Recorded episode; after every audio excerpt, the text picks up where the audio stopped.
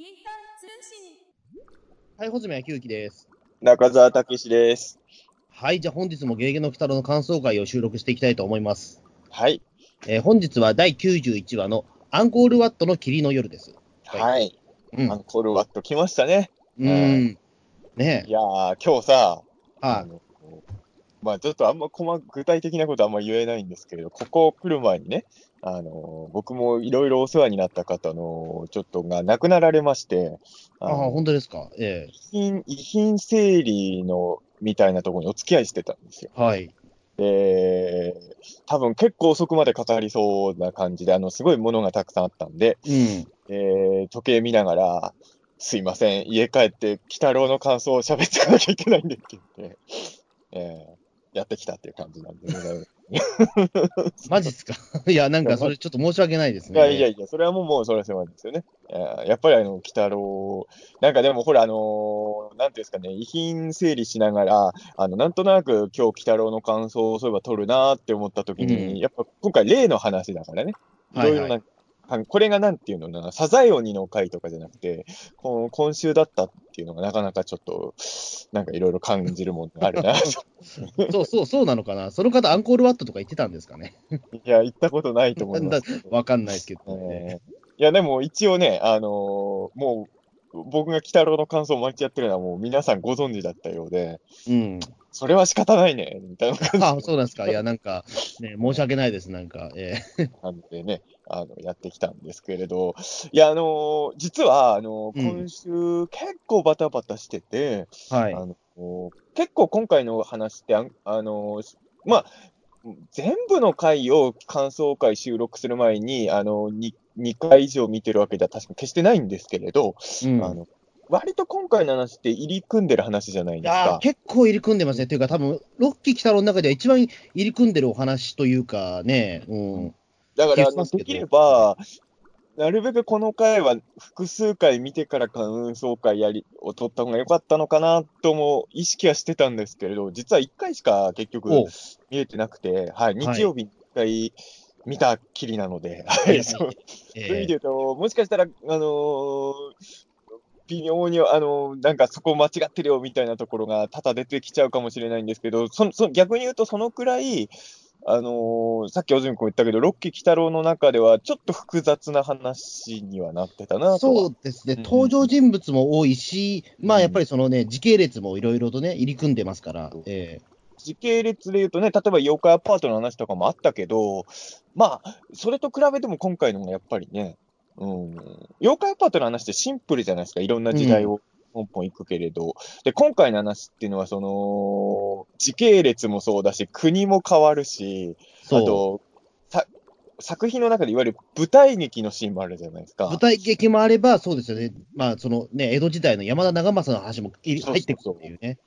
だから結構ね、あのーいや、あのーもちろんアン、まあ、アンコールワットで前後編やりたいですって言っても、多分プロデューサーさんが許さないと思うんですけど、まあね、あのーまあ、賞味19分じゃないですか、鬼太郎の本。19分でよくこれ成立させたなとはちょっとい。や、そうだと思います。まあ僕もね、あのまあ中田さん1回しか見てないけど、僕もまあ、普段はまあ、えっと、2回見てる、2回見見て大体収録挑むんですけれども、うんまあ、今回はちょっと3回見ようかなと思ったんですけど、やっぱりちょっと時間なくて、ちょっと2回になったので、はい。あでも2回は見れたんですね。一応2回は見れたんですけど、もう正直もう1回ちょっと見ておかないと、なんだろう、そのね、細かいところはちょっと僕も間違えてるかもしれないぐらいの。ええなるほどね。いや、そう、だから、あのーいや、まあ、だからこれがやっぱ鬼太郎なのかなと思うのは、やっぱり日曜の朝やってる、いわゆるお子さんをメインターゲットにした番組を僕は、まあ、鬼太郎以外にもいろいろ見てますけれど、うんやっぱり、他の番組では多分この企画は通んないかなとはちょっとまあ、見てて。そうですよね。まあ、なかなかその朝9時台にやる、まあ考えて朝9時ですよ、本当に。ね、ねうん。すぐ起きてそのまま鬼太郎に走り込む人もいるわけですから、うん。その中で、ね、このなかなか入り組んだ話って、まあ、目覚めますよね。まあ逆に眠くなっちゃうかもしする人もいるいるかもしれないけど。うん。最近なんかさ、ロッキー鬼太郎の中で言うさ、あのーもう終わることが確定したから、好き勝手やってやろうぜみたいな ええ。ものをなんとなく感じるって話を、実際のところは知らないけど、なんとなく僕ら感じてるじゃないですか。うんそれで言うと、これもう初期話数だと通らなかったんじゃないかなっていう気もちょっと。そうだと思いますね。それはだからね、前回のそのね、寿司の話とは全然また違うね、サザエオリと話とは全く違うベクトルで、これは危ねえだろうっていうね。えそう。だから90話ぐらいやってるし、もう3月で終わっちゃうんだから、やらせてくれよっていう感じのがあって、まあそういう意味で言うと、もう、いわゆる本当日曜の朝からすごい作家性の強い、ーうん、まあこれがあれなんですよね。だから、あの、ロッキー北郎における長谷川圭一さんの脚本会としてはラストということで。そうです。あと演出のね、あの、か角堂さん、住堂さん、ごめんなさい。はいあの、最後までちょっと名前が、ちょっとごめんなさい。ちゃんと読めてないんですけども、はい。の方の、まあ、最最後の演出会だって言って。そうなんですね。だから、まあ多分こん、これからだからまあ、あの、ロッキー北郎は多分脚本家さんとか演出家さんの人も、これがロッキー北郎におけるラストの回っていうのがどんどん出てくるんでしょうね。おそらく。そうですね。だからまあ、本当に一人ずつね、もうお別れになってきてるなっていう感じが。うんまあ、ちょっと名残惜しいなと思いながら、うん、いや、やっぱり僕はまあ、まあ、長谷川さんに関して言うと5期からね、関わってる方、で、僕はまあ、よく言うけど、5期の鬼太郎も大好きだったんで、6期に長谷川さんがまた参加してするって聞いたときはすごい嬉しかったので、うん。うん、で、まあ、ね、やっぱり傑作多かったじゃないですか、長谷川さんの脚本家って。まあ、うん今パ、まあ、ど好きなのが多かった、まあ、エリートとかね。んそうですね。あのうん辺とか本当に良かったし、もっともっと見たかったなっていう感じにはやっぱりなりまあ、ます。計、計、まあ、なんだ、ちゃんと数えてないけど、6話、7話ぐらいなのかな？うんああ僕も10本は多分いけて、い多分書かれてないと思うんですけどそう、うん、10は書いてない。だって長谷川さんが参加されたのってもう1年目の終わり、ん ?2 年目からだっけ？2年目に入ってからですね。だから、途中ね、あの、もう半分ぐらい終わってからの参加ですから、そんなに本数としては多くはないのかもしれないけど、やっぱり印象的な話も多くてね、あの、今回だから僕そういう意味で言うと、長谷川さんの脚本っていうことと、ロッキー北郎っていうことで言うと、まあ一番雰囲気近いのは足跡の回なのかなと、やっぱり。うん。足跡の回も、要はその、も2期のに、まあ人気エピソードが元のものがあって、ある種それの後日談っぽいことをどっちもやってるじゃないですか、今回。うんだからそういう意味で言うと、あの時の長谷川さんと同じようなスタンスでアンコールワットの女に挑んだのかな。アンコールワットの女っていうか、ってなると検索か、あのアンコールワットの亡霊ね。うん。に挑んだっていう感じなのかなとは思いながら見て。そうですね。だからそこで言うとね、まあ、このロッキー北尾での長谷川さんの脚本ではかなりその、一貫したなんかテーマ的なものがあったのかなというかね、うん、気がするけど。まあ、あんまりコメディ会とかやってないもんね。うん。別にコメディ会やらない人ではないじゃないですか。うん。鬼太郎においては、もうそうじゃない方向、長谷川さんは多分。あと、あ、この回でもう一個近いなと思ったのは、毛量会かな。ああ、はいはいはい。毛量会もちょっと近い雰囲気をこの回と近いものは感じたかなとは思うんですけど、あの、特に、あの、ラストの方の、まあ言ってしまえば、その、ある種男にひどいことをされた女性の復讐かと思いきや、もう許すみたいな、まあ、オチのあたりとかはもう了解にちょっと近いのかなとも思ったんですけど、僕ね、これね、あの、うんはい。まあ僕の周り、鬼太郎好きな人多いんですよ。で、あの、今日、穂積君と話す前にも何、何人か会った人とちょっと鬼太郎の話をする機会があって、うん、あ月曜日にね、あのー月曜日だってる。あ、そう、月曜日に会った人と、この回の話ちょっとしたんですよ。はい。で、その人はね、あのーちょっとね、納得いかないところがで、そうその人曰く、その、本郷さんね、舞台演出ってる、あの、この話に関して言うと、バッドエンドの方が良かったんじゃないのかなっていうふうに言ってて、あ要は、言ってしまえば、井戸に毒を入れるっていうね、それで村人みんな死んじゃうっていう、まあ、ものすごい大きな罪を犯してるわけじゃないですか。ーうん。それをなんかあっさり許すっていうのは、なんか見ててうん、どうもピンとこなかったんだよねっていうふうに、その人には言われたんですあよ。バッドエンドにすればよかったかどうかって、またちょっと違うような気もするんですよね、これって。うんぼ僕はそれに、その時に言ったのは、いや、あのね、あのー本郷さんが井戸に毒を仕込んでたら、そう。確かに、そうそうそこなんですよねかなとは思ったんだけど、あのー前世でやったことをね、あの、そこまで責められても、なんか見終わった後に、どういう、いや、は正直さ、まあ、水木先生の漫画でもそうだし、あの、いわゆるこの手の心霊ものとかだと、前世の因縁の話多いじゃないですか。うんまあ多いけどね。うん。で、やっぱ僕もその手の話何度も見てるけど、正直子供の頃からね、その手の話に納得できたことがないんあですよ。まあ、ぶっちゃけ僕もそうです。だから、その前世の罪を今、ね、わ私の代でなんか、その拭うとかさ、そのなんか、うん解決させるって、ちょっと俺もわからないんですよ、その感覚って。やっぱり反省もできないじゃないですか。だって、言ってしまえば、まあ、前世っていうものがどう考えるかっていうのは俺も正直よくわかんないところもあるんですけど、うん。まあ、自分とは違う人がやったことって気が、やっぱり、あ、それで言うと、あの、ご先祖様のあれもそうなんですよね。その、松代までな、呪ってやる的なやつ、よくあるじゃないですか。うん。あれ分かんなくて、やっぱり、個人、個人であってほしいというか、あと、鬼太郎とかにおいては地獄っていうシステムが実在する世界なわけじゃないですか。まあ一応ね、はい。だったら生まれ変わる前に、前世の罪は全部そこで、なんとかしといてくれよって、それを地獄で責任取った後生まれ変わさせてあげればいいじゃんと思っちゃうんね。うんだそうですよね。だから、結構だから最後のシーンはかなり、あのね、まあ、ひそのか人によっての価値観でだいぶ、その、印象違ってると思うんですよね、これね。ええ。だから、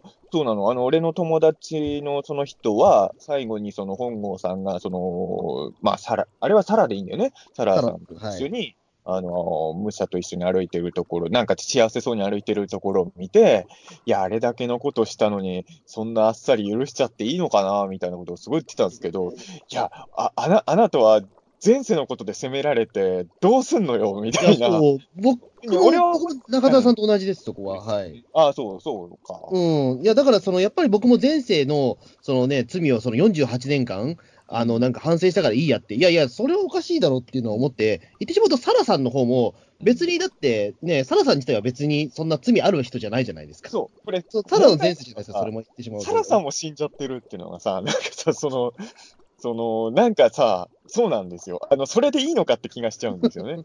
うん。それで、まあ、マナの方がなんか最後に愛の力が憎しみを消えたって言われても、いや、そう、そうじゃないでしょ、とは思ってしまったところがあって。まあ、でも、まだ、まだ、ままだはそういうこと言いそうじゃん。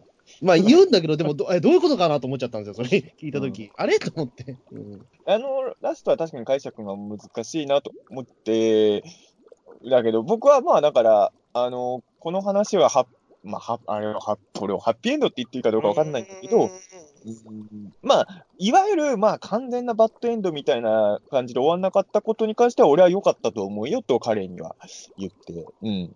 あの、その、そのまま、あの、別れたんですけれど、はい。そう。うん。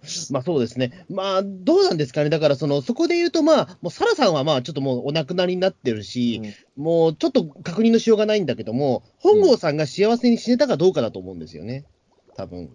うん、でも、おそらく、まあ、ただ、わかんないんですよね。やっぱやっぱりこれが、だからこの話、尺が短いから、うん、本郷さんがサラさんを失った後、どんな感じの日々を送ってたとかがはっきりはわかんないじゃないですか。うん、えー、多分そのね、世界的なもう大演出家、ま、まマナって多分そういうこと知らない人だと思うんですよ。そのテレビとかの有名なタレントとか、YouTuber は知ってても、舞台、だって舞台の演出家って、なかなか女子中学生、相当有名な人しか知らないじゃいないやー、わかん、宮本亞門ぐらい、ぐらいクラスじゃないとわかんないですよね、多分えそうそう。だかえら宮、本亞門クラスでもちょっと厳しいかもしれない。はい。中学生だと。ええ。今の中学、いや、でも俺らが中学生の頃の宮本亞門さんみたいな人が今もいると思うんですけど、えあ本当そのクラスじゃないと多分マナは知らない気がするので、えうん。っていうことはほん、まあ、本郷さんは多分そのサラさんを失った後もいっぱい舞台をやってね、精力的に活動されてたんだと思うんですよ。うん。いや、それが、だから幸せってことにはならないのかもしれないけど、まあ、あの、僕みたいな表現者としてね、生きていこうとしてる人間からしたら、それはそこまで、なんていうんだろう、なんだろうな、多少救いがあるというか、うん。これでね、本郷さんが、あの、その後もう何もやる気がなくて、あの、ものすごい貧乏な暮らしで、あのでも最後の最後にもう一回舞台を、その借金背負ってでもやってやるんだみたいになったら、もう悲惨すぎるじゃないですか。まあね、うん。もしかしたら、あのその前世の因縁の責任は取らなきゃいけない派みたいな方は、その方がいいってなるかもしれないけど、俺からすれば、あの、本郷さんが、まあ、もちろん、愛する人を失って、悲しいのはもう間違いないんだけど、成功者として生き続けたんだっていうのは、ちょっと俺にとっては救いかなとは、うん。そうですね。まあだからもしその最後のね、そのアンコールワットのね、えっ、と、今回はそのままタイトルになっている、ね、うん。アンコールワットの霧の夜が、まあそのまま、えっ、と、まあ、その本郷さんにとって、あの、本当に一世一代のもうね、うん。演出だとしたら、もうそれはそれで幸せだったのかなと思うし、うん。うんまあよく言うねしかちょっとないかなっていう。うんよく言う舞台において死にたいみたいなのと一緒ですよね、芸人さんはね。そううん。まあでもね、まあでもやっぱりそこでまあね、一回その舞台を上演しただけじゃ、その自分では答えを見つけられなかったっていうことだから、まあちょっと後悔は残ったかもしれないけど、みたいなところはあるのかもしれないけどね。うん、まあそうなんですよ。結局さ、舞台の中で答えを見つけるわけではないんだよね。そう、舞台の中で答えを見つけてたら、もうおそらく、あ、よかったねで終わったかもしれないけど、うん僕の心もね。うん、確かにそこはちょっと不思議なか、だからこの話のちょっと、なんかその、奇妙な感覚が生まれちゃうのは、なんとなく舞台の中で、まあ多少ね、その、例の言葉とかを、が、本郷さんの頭に響くとかでもありなんだけど、その舞台を見てる最中に気づくとかの方が分かりやすいは分かりやすいじゃないですか。うん。結局、その、この舞台をやったことで本郷さんがなんか得たものあるのかっていうと、まあ多分、サラさんとのことを思い出すことが苦行だった、苦行っていうかか、そういうことだったのかな。その、この舞台をやもう一回やるってことは、どうしたってあの時のことを思い出すってわけでしょ？うん。それを見て許されたってことなのかな？うーん、いや、どうなんでしょうね。でも、多分でもずっと本郷さんの心の中には、多分サラさんのことはずっとあったはずなんですよね。多分う、んあのーやっぱり最後の最後、もう、まあ、ほあの本郷さんもがんなわけじゃないですか。で、うんうんもう自分の余命があまりないっていう時に、まあ、やり残したこととして、これをさい最後のぶ遺作としてこれを選んだっていうことが、まあ、許された理由なのかな、そう考えると。う。ん。とかね、いろいろ。ほ本郷さんもさ、あのーえっ、と、あれは、えー60年代？あの、最初に鬼太郎と会った時うん。ね、あの、あの52時は。はい。あの時は結構、あの、ちょっとろよくある嫌そうなやつかなって思ったら、意外とね、その後すぐに、あの、まあ、そんなに嫌なやつじゃない感じになるっていうね。あれ最初、最初だけね、ちょっと迷信バカにする系のキャラとして出てきたんだけど、うん。でもまあ、その後普通に巻き込まれちゃったタイプの人ですよね、これはね。ええそうそうそう。あのーおお今回の工夫として思ったのはさ、今回の話って、その、現代のパートにはネズミ男実は出てきてないじゃないですか。うん。で、その、昔の時にはネズミ男一緒に、だって海外までついてきてるわけじゃないですか。うん。おあの辺が多分長谷川さんも確信犯なのかどうかわかんないけど、やっぱり昔はネズミ男は常に鬼太郎についてたっていう表現なのかなと思。まあ、まあ、確実にこれ2期オマージュですよね、だから。そうだよね。ええだから、でも、別に現代にもネズミ男出してもいいわけじゃないですか。もう、うん声優さんのギャラもケチる必要はないしね、出してるええ。だけど、あえて現代パートではネズミ男一切出さなかったっていうのは、やっぱりその昔は鬼太郎の隣には常にネズミ男いたんだけどね、みたいな、なんかそういうノスタルジー的なものとかも、ちょっとね、あの、現代、今の鬼太郎だとネズミ男の出番少なくてちょっとごめんね、みたいな、なんかそういう思いとかもなんとなく感じましたね。だからまあ、隣にいるのはずっとマナちゃんっていうね。うん。うんまあ最後はね。今回最後はね。うんで、あれもさ、でも最初はさ、あの、正直なん、あの、いつもの鬼太郎だったら、あの時舞台見に行くのは、鬼太郎と猫娘か、もしくは鬼太郎猫娘マナだよね、あの流れまあ、そうですね。ううんん。だから、なんか意味があるのかなと、まあもちろん意味はあったんだけど、まあ猫お姉さんがついてこないんだとはちょっと思いましたけどね、あそこの舞台に。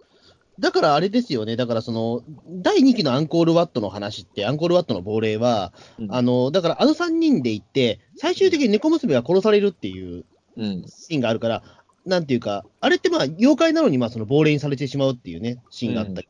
今回はだからあれなのかな？だからその、単にそのね、サラさんというかまあ、そのね、えっ、と、えっ、と、ワランか、ワランの、が乗り移るみたいなね。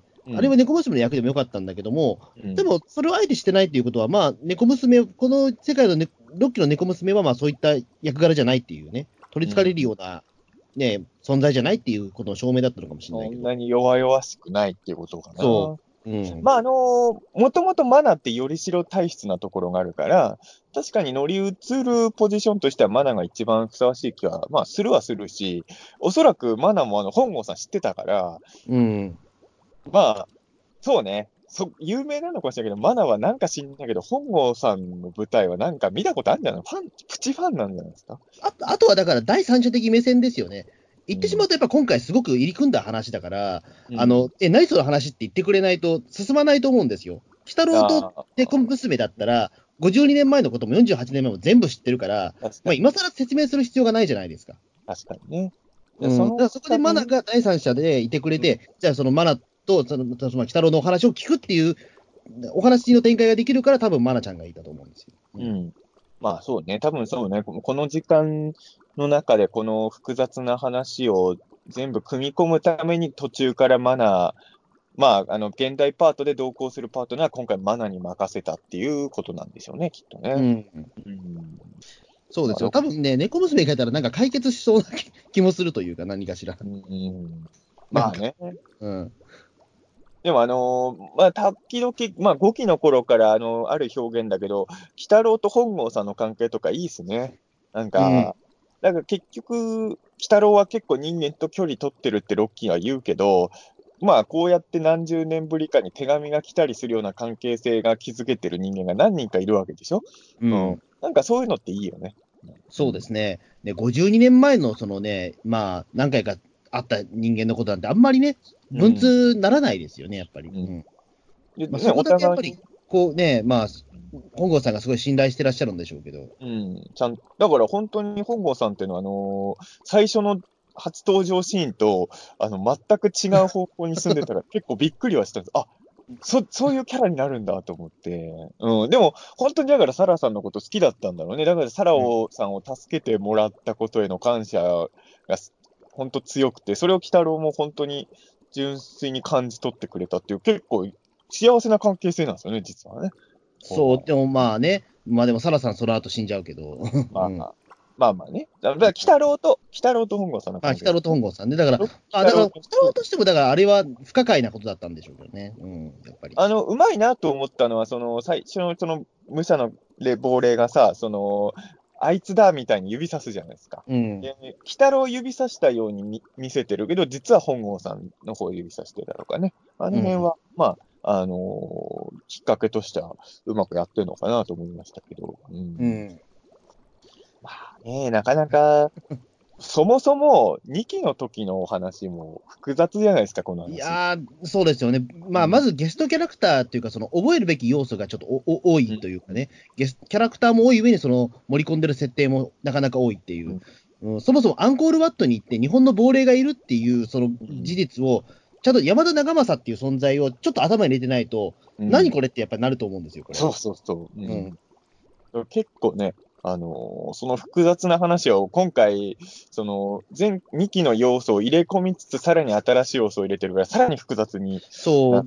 から、ね、A パートは言ってしまうと、まあ、本郷さんがいる以外はもう本当にアンコールワットの亡霊のほぼリメイクと言っても過言ではないぐらい。A パートはね。うんうん。B パートで新しい要素を、まあ、いろいろ入れてるので、まあ、そうなんですよね。だから、多分ね、僕とかは、あ僕はまあ、この回1回しか見てないとはいえ、まあ、その、げんまあ、水木先生の書いたアンコールワットの女も読んでるし、まあ、2期のアンコールワットの亡霊も見てるじゃないですか。うん。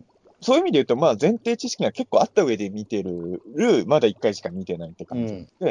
あの、本当に、ロッキーで鬼太郎初めて見て、この話見たら、結構一回だと、ちょっと情報量が多すぎて、大変なんじゃないかなって正直、ちょっと。うーん、いや、まあそうですね、僕もなんかそのやっぱり、そのゲゲの鬼太郎のその感想、ちょっとこれどうなったのかなと思って、いろいろそのね、ハッシュタグで調べてみたら、うんちょっとわ分かんなかったっていう人もそこそこいるみたいなんですよね、やっぱりその、ちょっと解説必要ですよ、必要かなみたいなのなんか。うんおーそうなんだうんまあそうだよね。だから、まあそういう意味で言うと、やっぱりファンサービスってところもあるんでしょうね。まあ、まあそうですね、だからそのね、えっ、と、今回森本の声が、まあ、え森本じゃないや、えっ、と、あれですね、その本郷の声が、まあ、野田圭一さんっていうのは、えーうんまあ、第2期の時の森本の声なんですもんね。うん。そうそことかもう完全にファンサービスですよねっていうね。うんだからまあ、やっぱり、言ってしまえばに、3期、4期、5期とやってなかったわけでね、アンコールワットはね。まあ、うんそらそうだろうって気もするんです。そらそうだろう。まあ、やっぱり、2期ってのは結構特、でもさ、やっぱに、俺さ、その、レンタルビデオ世代なんで、りやっぱりあの、で、さ3期世代なわけなんですけど、昔の鬼太郎のビデオが、まあ全部は置いてなかったけど、やっぱちょこちょこと置いてあって、まあ、なんか鬼太郎、昔の鬼太郎だと思ってビデオの裏面見るわけですよ。そしたらやっぱアンコールワットの亡霊のところだけ、ちょっとえってはなったわけよね。うん。イースター島避難とか足跡の会は、ビデオの裏面を見る限りでは、そんなに、あの、異色作感はなかったんですよ、正直うね。ん。アンコールワットの亡霊の、あの、割とリアルタッチのもう本当に普通のホラーみたいな亡霊の絵が描いてあるじゃないですか。うん。あれ見て、え、鬼太郎でこんなの昔やってたのみたいな。やっぱそのインパクトはあったよね。うん。そうですよね。だって、まあ、イースター島もそうですけど、アンコールワットって聞いたとき、え、なんでって思いますよね。なんで鬼太郎がそんなとこにみたいなのは。うん。まあ、そうね。でも、そういう意味での2期のアンコールワットは、まあもちろん原作でね、鬼太郎が関与しようがないような話とはいえ、2期の時は鬼太郎のアクションシーンとかも入れてるじゃないですか。だから、うんそこはあの、よくあの、鬼太郎活躍させる余地のない原作を使って、まあ、それイースター時団もそうだけどね、イースター時団もちゃんと鬼太郎のアクションシーン2期ちゃんと作ってるじゃないですか、あのう原作。ん。ここはやっぱり、あの、子供を楽しませるためのエンターテインメント精神みたいのがすごいやっぱりあったシリーズだったんだなっていうふうには、あの辺を見たときに、あの、言ってしまえばさ、普通に原作もバトル漫画だった回がエンタメ性を持ったままアニメになるのは、まあ、そりゃそうじゃない。そりゃそうですよね。ああいう話もちゃんとバトルシーンとかアクションシーンとか入れてエンタメにしてるから、やっぱり2期の鬼太郎ってに割と異色作って言われがちだけど、やっぱ正しい子供が見るアニメとして作ってたのかなっていう気もするんですけどね、あの辺をね、見てると。そうですね。まあ、もともとが、だから、そのね、み、み、ゲゲゲの鬼太郎の原作ストックがもうなくなったから、仕方がないから、まあその他のね、水木作品から、ね大人向けの水木作品からその原作を持ってきたっていう背景があるにしても、まあ、それはすごいアレンジですよね、でもそれをやろうとして、実際成功させて。でもあの頃やっぱそういうは、変な話、その4期5期の頃だったら、ストックなくても多分勝手にオリジナルで作っちゃうじゃないですか。うん。うん、あの頃はやっぱり、ストックがないけど、水木先生、せめて水木先生のものから話を持ってくるっていう感じだったんだよね、あの頃はまだ。うん。で、今はね、はっきり言って、その、もう原作のストック無限、無限とは言わないけど、いっぱいあるじゃないですか。まあそうですね、それからもう50年経ってるからね。うん。6期に関して言うと、やっぱり別にやらなくてもいいんだけど、やっぱり2期のあの辺の作品ってのは、良かったよねっていう気持ちがスタッフさんにいっぱいあるから、引っ張り出してきたっていうことですよね。うん。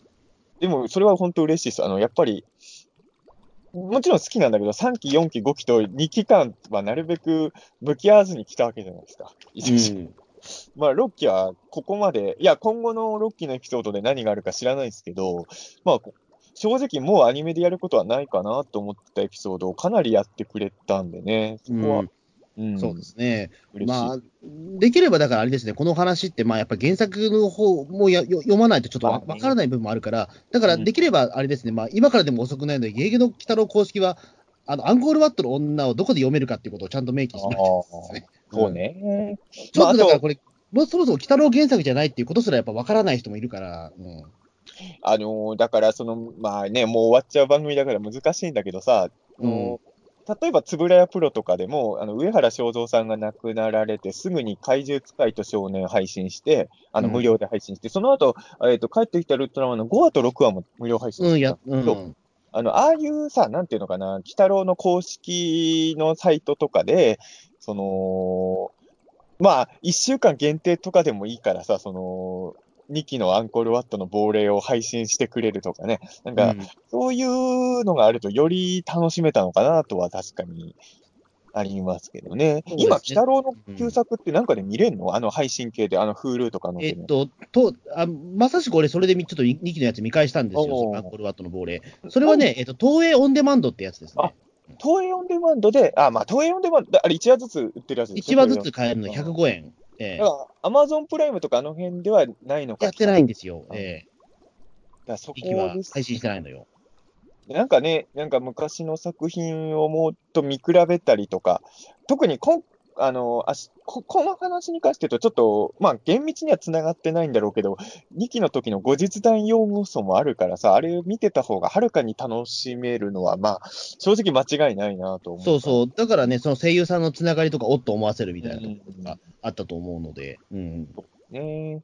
これはちょっとね、あの、まあ、僕らはもう知ってるから楽しめちゃう。うん。うんとはちょっと確かに思いましたけどね。うんアンコール、ね。コールワットって、アンコールワットってどこにあんの？そもそも。え、シャムでしょ？アンコールワットとか行くことなさそうだよね。いやー、まあね、日本人村の話ですよね。イースター島は俺いつか行きたいと思ってるんですよ。そうっすか？イースター島はい、いや、生きてるうちに一回は行っときたいでしょまあね、うん。う。でもアンコールワットをそんなに行こうとはそ、あんまり、なかなか思わないからな、正ま直。あ、あのカン、カンボジアなんで、どちらかというと、まあ、アンコールワットの方が行きやすいですよ、でも多分。ええでも、いや、見る、見たいものがそんなに正直、あの、ほら、日本人のなんか落書きがあるでしょ、確か、アンコールワットって。いや、見たくないですよ、別に。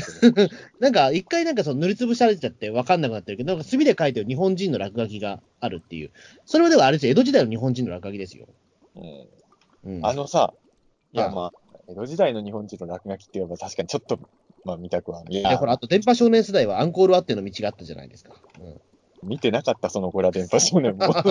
えーあの、なんかヤンキーとかがね、その道の舗装するんですよ、アンコールワットの目の前の。えーまあ、その頃ってこれね、実はね、世代だけど、そんな言うほど電波少年見てないんですよ。あ言うほどっていうか、そんなに電波少年通ってないの、実は俺。あ、そうなんですか。あんまり知らない。あの、いや、もちろん企画を軽くは知ってるけど、ちゃんと見たのは、ほんと数企画しかないんで。あ、マジですか。えー あんまり僕はその俺あたりの電波少年を語らせると熱いですよ、僕結構。あの、当時買ってた小学6年生にね、電波少年のふ特集があったから、雑誌とかで読んでて、俺、電波少年の会員証とかも持ってたんですけど、あ、マジですか？えでもあんま見てなかった。ーあ、なるほど。えあの、イースター島祈願の方の話で申し訳ないんですけど、うんあの、アンコールワットの女とイースター島祈願、どっちもいい話なんですけど、うんあの、イースター島祈願のさ、あのー旅館で出されるよくわかんない昼飯が好きで、あああ、はいはいはい。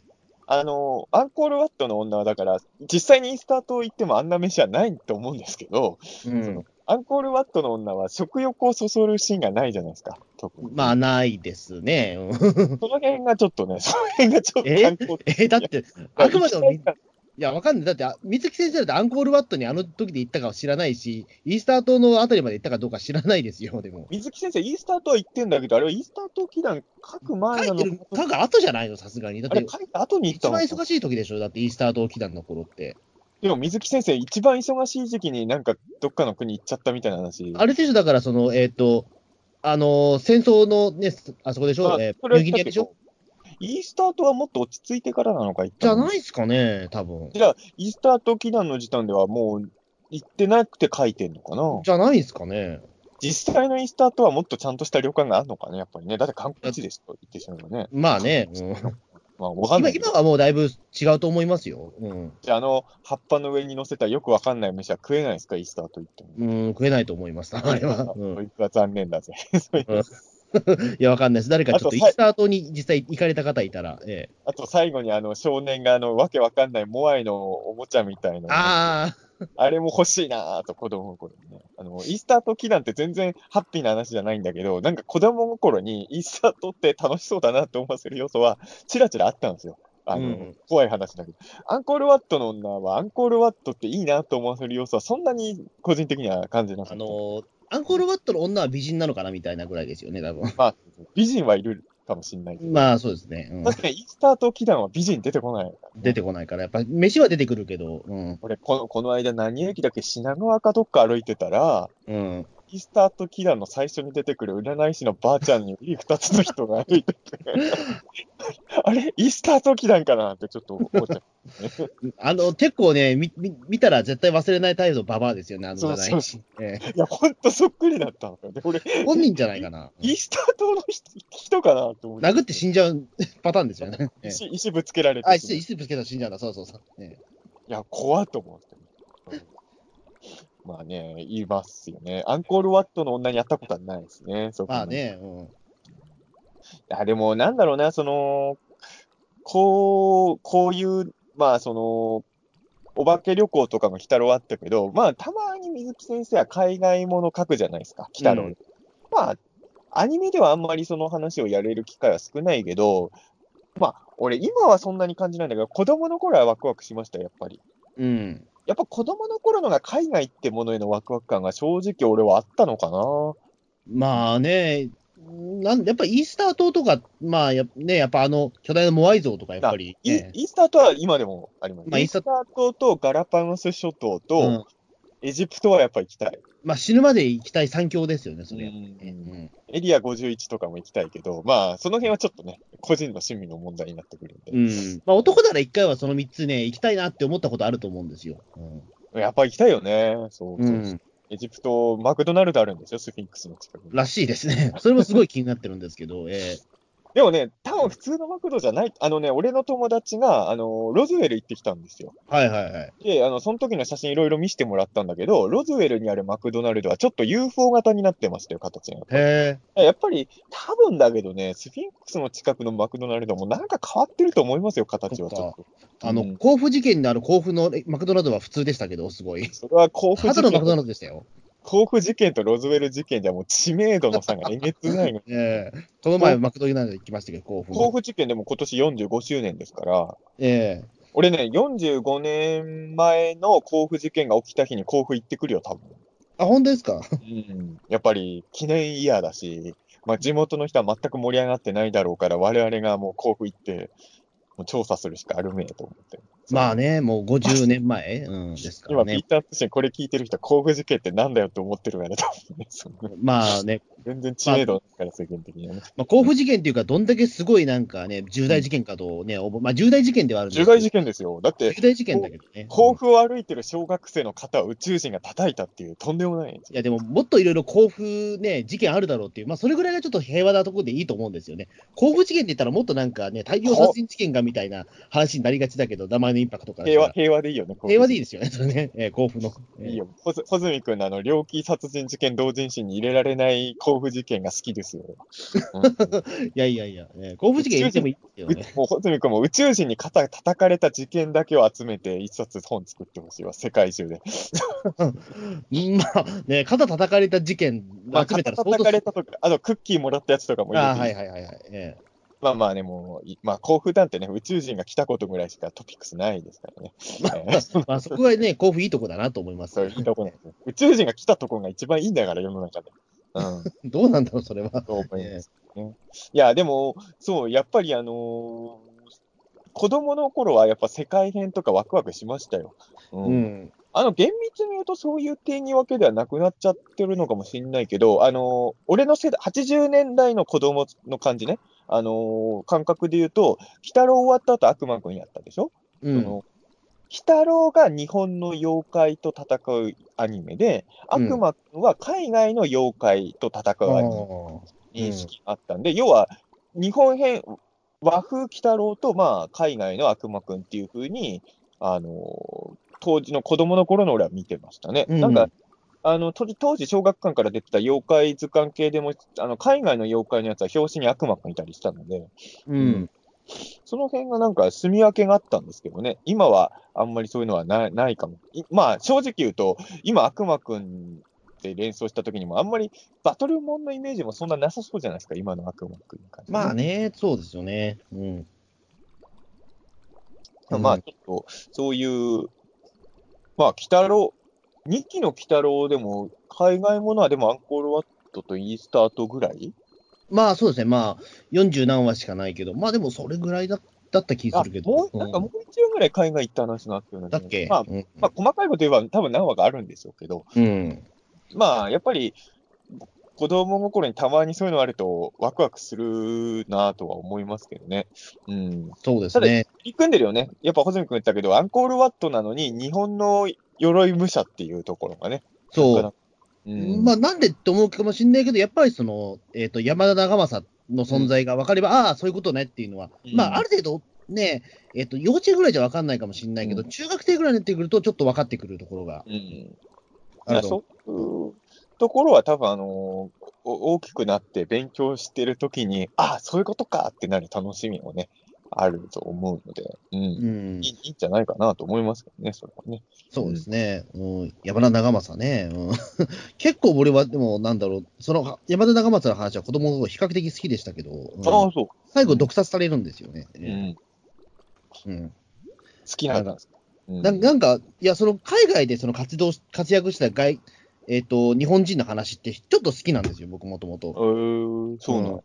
なんか、あの、えっ、と、ラバさんの元になった、その、村の首長になった日本人の話とか、うん、すごい好きなんですよ。ええああいうのなんか、時々見るの好きなんですけどね。ええまあ、夢があるっちゃ夢があるか。そうなんですよ。なんか海外、なんかそこの海外の村とかでなんか一番の長になって、そこで村長になりましたみたいな話、結構好きなんですよね。えあの、まあ、えっ、と、チンギス・ハンが日本人だったみたいな都市伝説とか、やっぱそういう思想から生み出されるんですかね。えまあ、だと思いますよね。まあ、僕も、なんだろう、あれはまあ、信じてはいないですけど、うん源義経がチンギス・ハンになった説でしょ、ええああまあ、俺も信じてはいないけど、要は、まあ、日本人はやっぱそういう想像したら、まあ、日本人としてはワクワクはしますよね。あの偉人がもしかしたら日本人だったのかもみたいなのがね。そうそうそう。うんいや、この間もオカルトの本読んでたら、やっぱり、まあ、その本書いてる人も日本人なんですけど、やっぱりその、これあんまり言わない方がいいのかな。まあ、日本人がすごい大活躍してましたよ。あの、ああんまり言わない方がいいところのいい組織に入って、あのあ、ああ、なんか偉くなってるみたいな。そうそう。だからやっぱり、まあ、どこの国の人もそうなのかなって気がしますけどね。うん、まあね、なんかその、実は生きてました、実は海外でこっそり生きてましたみたいなね、うん、いいですよね。だから、あの、これ、この前僕ちょっとそのね、不思議 .net の連載でやったんですけど、これ日本の話ですけど、うん、あの、西郷隆盛が生きてたって話がね、結構朝日新聞多いんですよ、めちゃめちゃ。えー、朝日新聞？朝日新聞に載ってるんですよ。その西郷隆盛っていう名前の、その男性がなんかその船に乗ってきたみたいな話とかで、朝日新船聞の帳簿にあがったっていう。え？朝日新聞だけがそれを推してるいや、他の新聞もあるみたいですけど、結構。の。あの、だからその、誰もその死体を実は確認できてないから、そういった話がバンバン出てきたりとか、実は西郷さん生きてるんじゃねえかみたいな話とかね、あの亡くなってから10年間ぐらい結構ありますよ、でもそれ。うん。あでもなんかそういうのはいいよね、やっぱりね。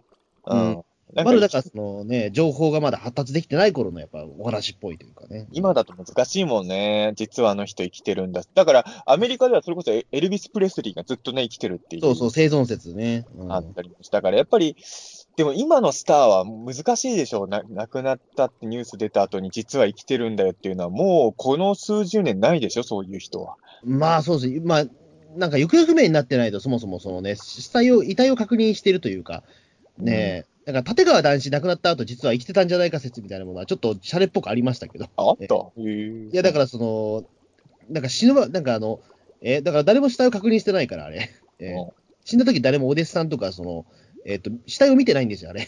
た男子師匠って。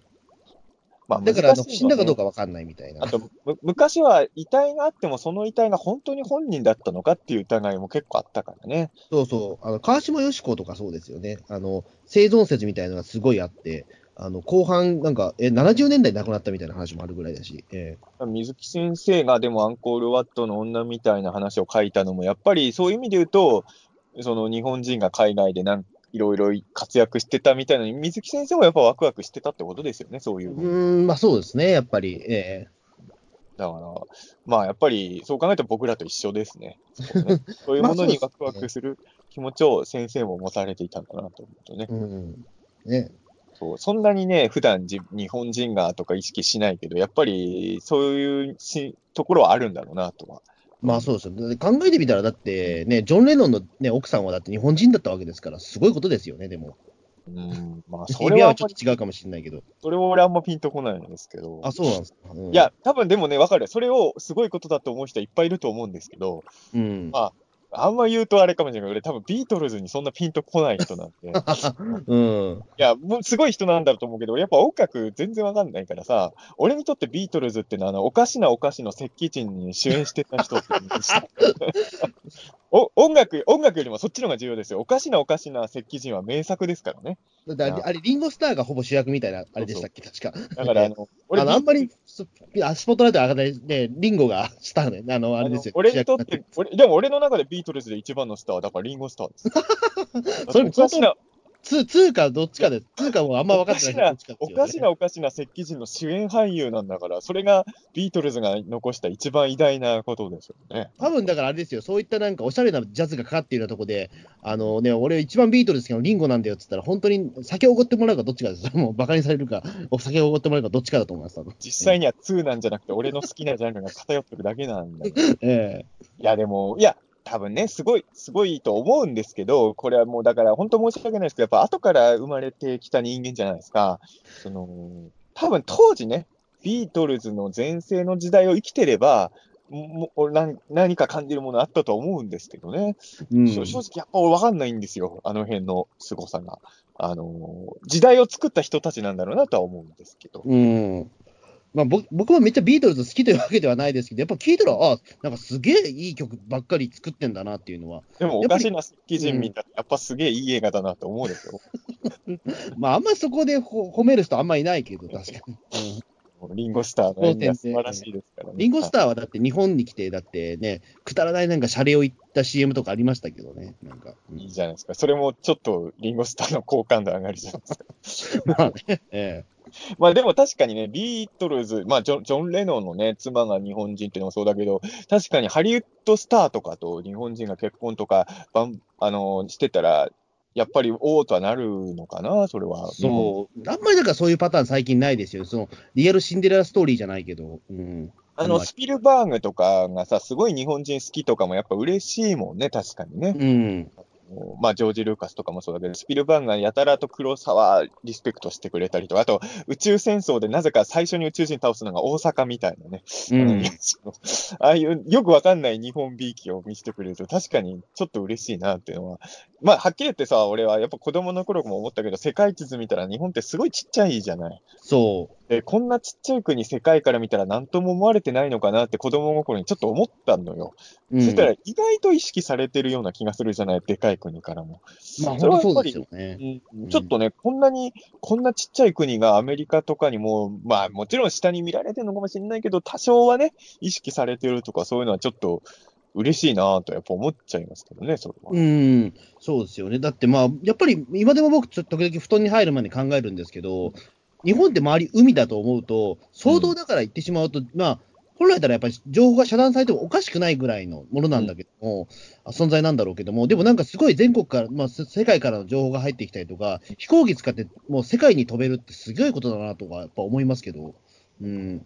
周りだって海に囲まれてるんですよ、日本って。ええまあ、でもそれはほどの島国もそうですけどね、でもその他の島国といったところで、島国がだって巨大じゃないですか、だって。うん。島自体が、島自体が巨大なね、ところもあるじゃないですか。オーストラリアとか。そう、だからそのね、よくだからその、なんだろう、例えば山梨とかその群馬とかが、よく海内県って言うけど、でも、ちょっと進んだらね、車でだってね、半日飛ばせば海には着くわけだから、うん。だからだって本当はエジプトぐらいの人って海すら見たことがないまま死ぬ人いると思うんですよ。あまあね。あの辺の国になっちゃえばね。うんそう。うん、だからやっぱ海内県っていうことは、やっぱりそのね、海がやっぱりその海国、やっぱり日本って海の国だから、やっぱりないことが逆にっていうのね。うん。まあ、そのね、あの、あんまりね、日本を無駄に持ち上げるのも良くないという意見もありますし、俺もなんかテレビとかでなんか日本はすげえんだぜ系番組がやたら多いとなんか、これはこれでどうなんだろうとまあ、それはそれでね、またあれだけど、あるんですけど、まあでもやっぱりね、それはまあ、まあ、やっぱり日本と、日本、日本が頑張ってると嬉しいという気持ちがなかったらさ、ね、やっぱり、いや、俺、まあ、この例えは、俺、全く興味ないから申し訳、成立してないかもしれないけど、オリンピックとか成立しないじゃないですか。う んいや、まあ、いや、まあ、僕は、僕はオリンピック超楽しみですから日。本頑張ってほしいっていう気持ちがないと、ああいうものは、まあ、俺はオリンピックには興味ないけど、うん、そうね。あの、例えばゴジラとかがね、頑張ってるのは、まあ、もともと俺ゴジラ大好きだから、しょうがない。あの、もちろんテンション上がるんだけど、例えば、そんなに僕が、例えばポケモンとかそんなに愛ないけど、うん。ポケモンがハリウッドとかで大人気とかやっぱ聞くと、そんなにポケモン愛ない俺でもやっぱちょっと嬉しいっていうのは、やっぱり日本で生まれたもんが頑張ってるのは嬉しいっていう気持ちですよね、それは。うん。だからまあ、そういうのは、そりゃありますよ。うん。で、からね、まあ、そういう、ええまあね、まあまあまあ、まあ、ピーターン通信をもう200回近くやってるから、まあ日本をすごい今褒める回があってもいいと思うんですよね。まあ今や、今みたいな別に200回あればね。ええそうそうそうです。200回、毎回さ、いや、毎回日本大好きとか言ってる番組はどうかと思いますけど。いやいや、それどっかの番組にすごいタイトルに出て、でもあの番組別に日本をすげえ大好きって言ってる番組ないからね、別に。一切そんなトークしてるの聞いたことないけどな、あの番組の中で。うん、今と思うとなん、なんでそのタイトルになったのかよくわかんないんですけど全然わかんないけど。えいや、まあそうなんですよね。まあだから、鬼太郎、まあでも鬼太郎って今あれなんだよね。フランスとかで受けてるんでしょ？あ、なんか水木さんはそうですね、フランスすごい評価高いですもんね、なんか。ただうん。前、なんかのテレビで見たけど、アメリカとかだと、それこそドラゴンボールとかと比べて、ドラゴンボールとか、あと何だったかな、まあ日本の人気アニメいろいろある中でも、アメリカとかだと鬼太郎が、えっ、と、あくまでそのじ、俺がその番組見たのも多分10年以上前だけど、うん。そんなにアメリカの人にはピンと来てなかったんですよね。少なくともその俺が見たテレビ番組の企画の中では。うん。だけど、い今わかんないけどね、それは。どうなってるのかは。うん。なんかやっぱ、妖妖怪っていうのがね、そのピンとこないって話もありますけどね、その。ただ俺はね、言いたいのはアメリカの人って、藤山侍切腹大好きじゃないですか。うん。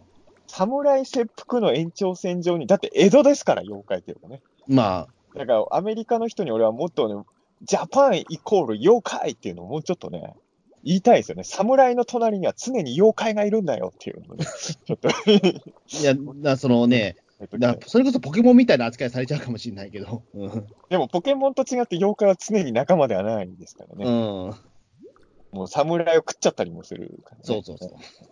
でそこら辺をね、ちょっとね、あの、アメリカの人にも、豆豆腐小僧のクールさを知ってほしいんですよね。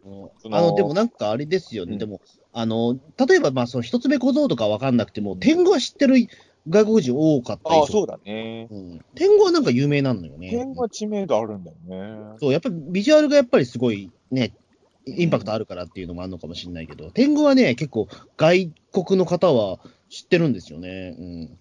カッパとかはどうなんだろうね。カッパはね、そこまでピンとこない、来てなかった気がする。多分なんだけど、向こうの人って観光で神社とかお寺は行くでしょ？そうか、それか。うん。点があるからだと、カッパもないわけじゃないけど、少ない神社はね、うん。だから、俺思うのよ。やっぱいろんな神社あって、この間もカッパ神社とかも行ってきたけど、うん。もっといろんな妖怪の神社を作ってほしいんですよ。大体いる妖怪が決まってるじゃないですか。妖怪っていうか幻獣みたいな。まあ。ね、うん。でもっといろんな形のがいるから、いろんな寺とか作ってほしいなと思って。あーい木木蓮神社とか行きたいじゃない？うん。そういうのね、作ってくれたらアメリカの方とかも、もうクールジャパンとして妖怪をな中澤さんのじ実家の神社をちょっともこもくれん神社に変える方法はないんですか？いや、もう怒られる、ご先祖様にたったられますよ、それこそ。あ でも勝手に木木蓮神社にして 勝手に変えていいのかどうか知らないけど、でも変えられるんだったらぜひ、え変えられないです。変えられないです。ー変えられないんだ。じゃあ、じゃあ、じゃあもう無理だわ。うん。無理です。別のところでやってください。えまあまあ、でもね、そういう、まあ、だからやっぱり妖怪もそうだけど、水木先生の漫画ってものすごい和のイメージが強いじゃないですか。えうん。この和のイメージがめちゃくちゃ強い要素が海外に行くから、なんか、その、なんかへんてこ感がより生まれるんですよね。うん。だから俺、イースター島祈願とかもさ、なんでイースター島祈願にしたのか、正直ストーリー、ストーリーで考えて、あれ別に海外行かせなくたって成立する話じゃない。まあそうですね。うんあ。れ多分水木先生がモアイ像を描きたかっただけだと思うんですけど、うん。どっかにその、でもそこが面白さを生んでるよね。やっぱり、その、こんなに和を押し出してる漫画の世界観に、急に海外という異物が、うん、混在する面白さみたいなのがあって、で、アンコールワットの話なんていうのは、もうそれが、だから一番わかりやすい話だと思うんですよ。アンコールワット舞台なのに日本の鎧武者の霊が歩いてるっていう、もう一番もう変な話じゃないですか、ビジュアルとして。うそこが、でも魅力、多分これ多分要は海外の人の亡霊だったら、この話の面白さ、だいぶ変わっちゃうじゃん。うん。やっぱそうですよね。アンコールワットにいたのに日本の鎧武者が出るっていうところが、うん話のミソなんだろうなとは思うし、それはだから2期の時も、6期の時も変わらないのかなとは。そうですね。だからやっぱりインパクトの残った話になったと思うんですよね。うん。まあ、よく言えば、すぐに諦めずに、ちょっと今回も戦ってほしかったけどね。うん、まあそうですね。いや、だからそれこそ、まあね、まあ、ね、猫娘だからもね、その2期の時のように、ちょっとね、まあ連れ去られるぐらいのことをちょっと知ったら、ちょっと、鬼太郎も変わったのかなというかね。うん。ちなみにそういえば、あの、猫娘のあの、衣装、はい。2期を、2期を意識、あの、こん今回の衣装良かったですね。うん。前の妖怪アパートの時も80年代のちょっと今、猫娘と違う服装あったじゃないですか。うん。だから、俺でも、いや、まあ、イレギュラーなものだから、これを常にとなるとまた意味合い変わってくんだけど、あのー今回の猫娘が一番俺の好みですよ。あ、そうですか。服も髪型も。うん。うん、まあそうですね。なんか、だから、すごく時代、当時の、まあなんだろう、当時の時代ものかな、どうなんだろう？うんちょっとあの服が何なのかよくわかんないんですけど、髪型は多分、あの時代をちょっと意識してるあような気がすね。うん。髪型は確かに当時、60年代後半の髪型は、あれはちょっと流行りの髪型ですね。あのー今の猫姉さんよりあの頃あ髪型の方が俺は好みかもしれないですね。ううん、なんかファッションとかその髪型って、やっぱり一周して今、可愛く見えるみたいなところあって、うん今なんか70年代前半ぐらいののにちょっと戻ってるんじゃないか的な話もあるというか。うん、あの、ちょっと意味合いは違うかもしれないけど、俺子供の頃は、あの、ウルトラ Q とかに出てくる女の人を、綺麗とか可愛いと思ったことなかったんですよ。うん。あの、あと、まあ、昭和の東方特撮とかでもいいんですけど、はい。あの、別に、え怪獣は楽しいし、お話も面白いと思ってたんだけど、出てくる女の人とかは、やっぱり、女の人って今の人のが綺麗なんだなって正直当時は思ってたんだけど、うん。最近ね、最近っていうか、まあ、何年か前からだけど、ウルトラ Q とか見てて、あれ、こんなにこの人綺麗だったかなとかね、最近思うようになって、なんかあの頃の人の、あの、綺麗さとか可愛らしさは、大人になってから初めて気づいたっていう感じだね、そうですね。僕も子供の頃は分からなかった派なんですよ、実を言うと。やっぱりちょっと、なんだろう、あの、漫画とかじゃないんだけど、アニメ漫画とかアニメとかではないんだけど、でも、なんかそれに近い感覚というか、昔の人っていうなんかそのカテゴライズされてるなんかそのね、存在みたいな。うん。なんかね、だから、えっ、と、役者さんの名前さ、今出てこないけど、この間ペニラが来た見てさ、うん。ゲストの女優さんいるじゃないですか。ああ、はいはいはい。えー名前出あれ、てこない。こんなに綺麗だったかなって、ちょっとね、びっくりしましたけどね。うん。うん。えー確かに。だまあ、今回、でも猫娘、まあ、6、あとだから出てないのは、80年代出たけど、70年代とあと90年代出てこないかな。うん。あれでも、あれですよ、今回、あの、舞台は70年代ですよ。あ、そうかそうか。だあれは、のまあ、そうか、最初68年と、行った時が60年代。だから、あれが、えっ、と、俺、時系列、それ狙ってるのかどうかちょっとわかんないけど、多分アンコールワット行った時は、時代的には、一期がやってた頃なのかな？だ52年前だから、うん68年ですよね。うん、うんで、舞台やったのが71年だっけ？確か。いや、えっと、48年前って言ってるから、72年です。72年か。うん、で、一応2期がやってる頃ってことですよね。そうですね、えっと今、パッと調べたら、まあ確かそうですね、あの第1シリーズが68年の1月からやって、69年までやってるのと、第2シリーズがまあ71年から72年だから、まあ合ってます。うん、だから、いそこはもう確信犯ですよね。2期が放送してた年に、年に、あの、舞台が行われてたっていうのはね。うんうんだから、ああの、70年代猫姉さんとして見てもいい。あれは60年代猫姉さん、70年代猫姉さんは、まあ、服装も髪型もほぼ一緒。これはやっぱり1期と2期の鬼太郎が世界観一緒だったことのオマージュでもうあまりん、そうで、ですね。さっきのね、だからあとは4期の頃と5期の頃の猫姉さんは出てないのかなそう、ちょっとそれ見てみたいですけど、うん、ここまで来たらね、4期の時代、90年、4期の90年代のね、90年代後半の猫姉さんとかも見たいな。ちょっと髪色が紫色なのかな。なんだろう、でもたでも90年代のその女性とかって、ルーズソックスなの？ああ。ルーズソックスの猫姉さんか。まあ、あと、太眉とかですかね。うんそれはあんま見たくないな。いや、ルーズソックスもでもまあもう子供、なんだろう、女子高生しか履いてないからな。まあ確かに猫姉さんって女子高生が上だからちょっと痛いよね。あのか感じでルーズソックスにしてたらね。うーん、誰だろうガングロとかにされてたらすごい嫌じゃない？ガングルやだな。それちょっと違うな。さん絶対見たくないじゃない。うんうん、90年代のその代表的な女優って、まあ、だ誰だろう、その美美人で言うと、内田有紀とか宮沢りえとかですかね。あ宮沢、ぬ脱いじゃうやつじゃないですか。いねや別に、別に脱がなくたっていいやつ。ごめんなさい、もう宮沢りえイコール脱ぐっていうことでもうね。それは、それはおかしいよ。別に脱いだうんすい、ませんね。脱いだ仕事一個しかないんだから、あの人。まあ、あの脱いだ仕事がすごいね、伝説的になっちゃったから、え俺でもあの写真集見たことないから、全然わかんないですけどえ、サンタフェ？え見たことないから、俺、宮沢。うん、僕は何回かあやっぱり皆さんのおかげですか、僕らの7日間戦争だから、そう。あ全然裸のイメージがないんですよ、レンガさん。うん結構なんか、えっ、と、置いてあるなんかその老舗のなんかと喫茶店とか人結構置いてあることが多くて、サンタフェ喫茶店に置いてあったの、あれ。意外と置いててあるんです、あれ。ええ喫茶店にヌード置くってすげえな。いや、でもやっぱりそういったちょっと文化的なうん部分をやっぱり担ってるので、あのし写真集は。そうなの？いや、見たことないからわかんない。えうん、まあ、そんなに、そうね、別 にうん、まあまあ別にいいんですけどね。まあ、えまあ、でもあれだもん、ね。俺もあんまり知らないけど、あの、宮沢りえクラスの人が脱ぐってのはその後もないんだもんね。うん。特に人気絶頂期ですからね。うん今、今だったら誰ってことなの？だ誰がヌードを出したような事件だったの？あれは。誰だろうな。ある程度、そのね、若くないとダメなんですよね。うん。二十歳成り立てぐらいの子とかじゃないと。二十歳成り立てで今めちゃくちゃ売れてる人、うんもうよ今の、今の若い女性、そんな詳しくないからな、もうね。いや、あの、俺の好きな人はいるけど、まあ、宮沢りえみたいな感じじゃないことはもう分かってるんで、その辺の人らは。あの、芦田愛菜が脱ぐぐらいの衝撃じゃないですか、多分。それもう意味合い、あし、いや、芦田愛菜さんももうそんなによお幼くないからあれかもしれないけど、ちょっと、それはちょっと俺逆の意味で見たくないわ。いや、でも多分当時そういった感じだったんじゃないですか、でも、わかんないけど。え、そうなの？みんな、あんま見たくないみたいな気持ちもありながらの指示だったまあ、伝説的な、まあ、明日からちょっと違うか、確かに。まあ、まだちょっ違とね、うん。もうちょっと肉感的な人ですよね、多分ね。ええ。ょ下未来でも違うでしょ？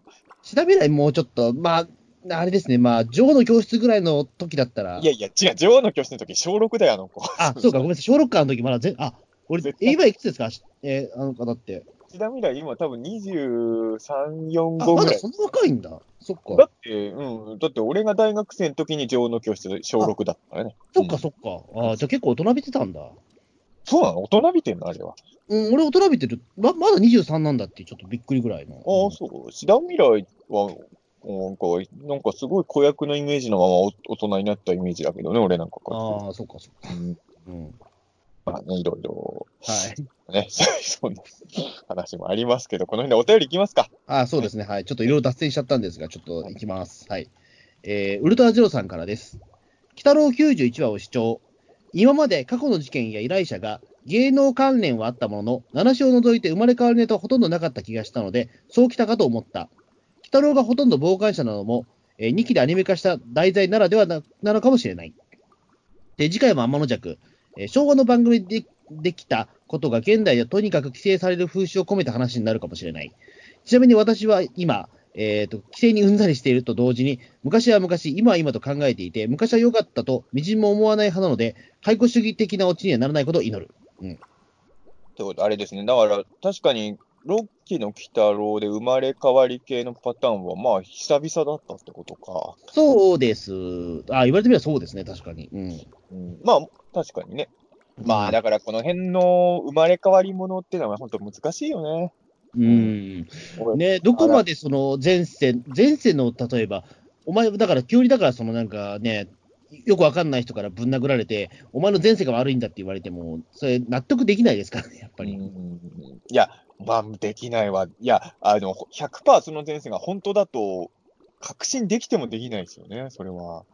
うん、だから前世をだからそのね、そのまま罪もかぶるっていうのはなかなかね、と思っちゃうけど、まあ、よく言うのがさ、おそのね、親の責任、親がなんか犯罪を犯したときに子供に罪を背負わせちゃいけないっていうのが、まあ基本的な考えじゃないですか。まあ、それは基本的に人権ですよ、やっぱり。それと一緒だと俺は思っちゃうから、その前世と生まれ変わりっていうのは親と子供みたいなもんじゃないかなって僕は思っちゃうから、その前世の罪は前世のうちに、もしくはその死後のあの世ですよね。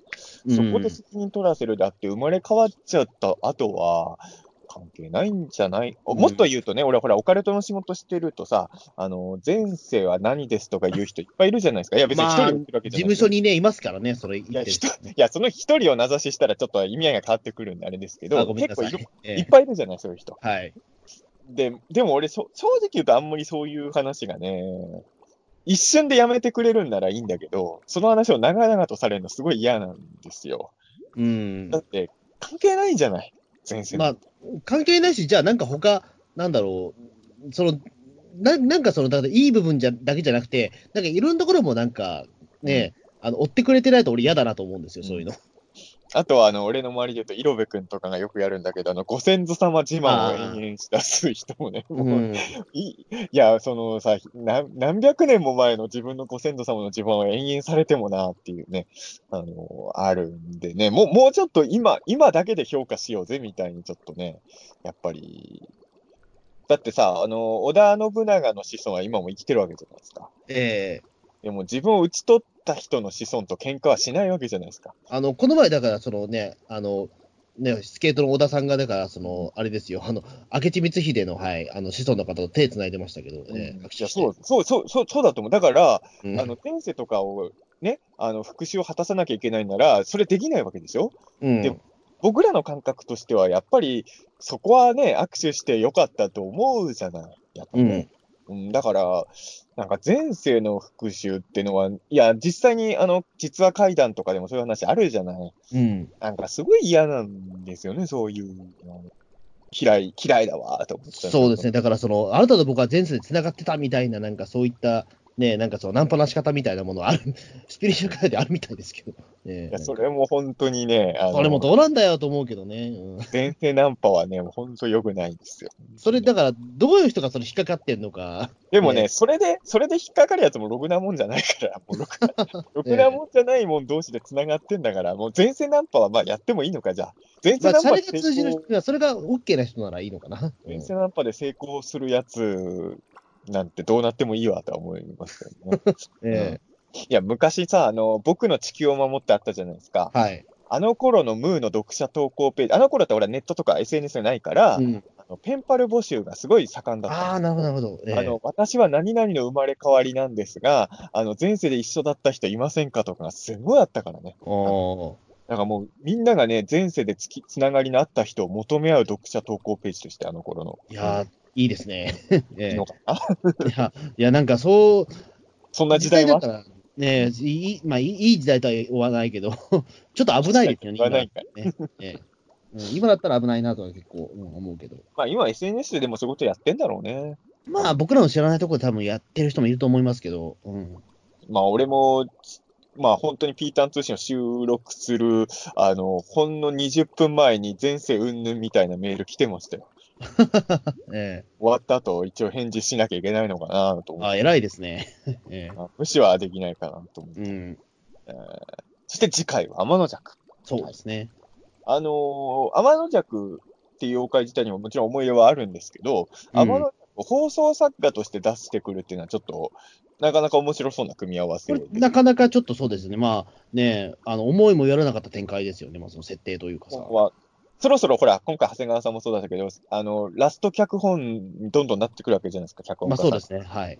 俺は本当何も知らないですけど、放送作家が天の弱っていうことで考えると、えっ、と、伊達さんかギガエモンさんのラスト脚本会のような気はしちゃうんですよああ、なるほど。この辺が怪しいなと思い、うん。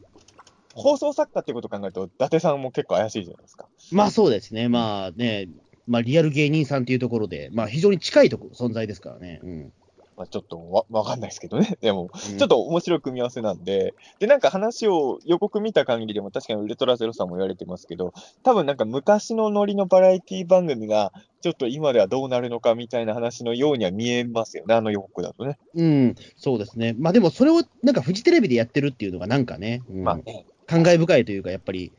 うんある種、一番過激なバラエティ番組をやってた。そうですね。だからその、やっぱりトンネルズの皆さんのおかげでしたの最終回とかもね、やっぱりやることだけ、やっぱりちゃん、やってなんかその終わってったみたいな感じはあって。うん。あこの放送作家天野弱が終わった30分後には松本人志さんがワイドナショーをやってるわけですからね、フジモナうんそんな考えるとなかなかね、あの、にその時のニュースによっては松本さんが今のテレビの規制はとか言う可能性も十分ある番組じゃないですか。まあそうですね。えだからなんか、なんか、ちょっと繋がっちゃいますよね。見てる方としてはなんか天野弱と松本さんが被って見えるようなことが今度の日曜日にあるのかもえもしかしたらワワイドナショーのなんかパロディーとかあったりするのかな？あの、でも今の、今の松本さんだったら、あの原作の天の弱みたいにでっかい岩持ち上げられそうじゃない？ああ、まあね。まあ、物理的な面でね。うんそれでくすぐってバーンみたいな。今の松本さんだったら、天の弱の倒し方と同じ倒し方で倒せるかもしれないから。あれもどうどうかと思うけど、うん、そんな単純じゃねえだろうというのは、ねあの、でもあの、あの戦い好きなんだよね、俺ね。あ、もうう本当にん、今度のアニメではどうなるかわかんないですけどね。えーじゃあ次のお便りをいきます。えーアン階段リードさん。えーピータン通信とゲゲゲ。アンコールワットの亡霊リメイク会みを見たよ。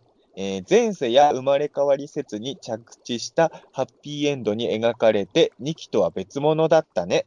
うんまあ、それは良いとしても、中盤で物思いにふけながら、座った格好で宙を移動する 演出家さんの姿に全部持っていかれて、そのシーンしか思い出せないっす。マジか。これあれですよ、あのーまあ、アンさん、アンさんは前回の、まあ前回というか最近お便りでよくアンコールワットの話してたけど、うんまあ多分すごい好きなんだと思うね、アンコールワット。そうですよね。まあ、もうこのね、ピータン通信でもその、アンアンさんのその 2, 期ラブはね、すごい、あの、このね、お便りコーナーでもすごいしょね、あの、読んでますけど、はい。多分、アンさんはちょっと不完全燃焼だったんだろうね、ちょっとそんな感じだなんかったかあ。のー多少言葉を選んでる感じをちょっとね、あの出ましたけど。うーん、まあ、難しいよね。やっぱりあのー人気作のリメイクっていうのは、どうし、こういうのはもう宿命ですからね。まあね、うん。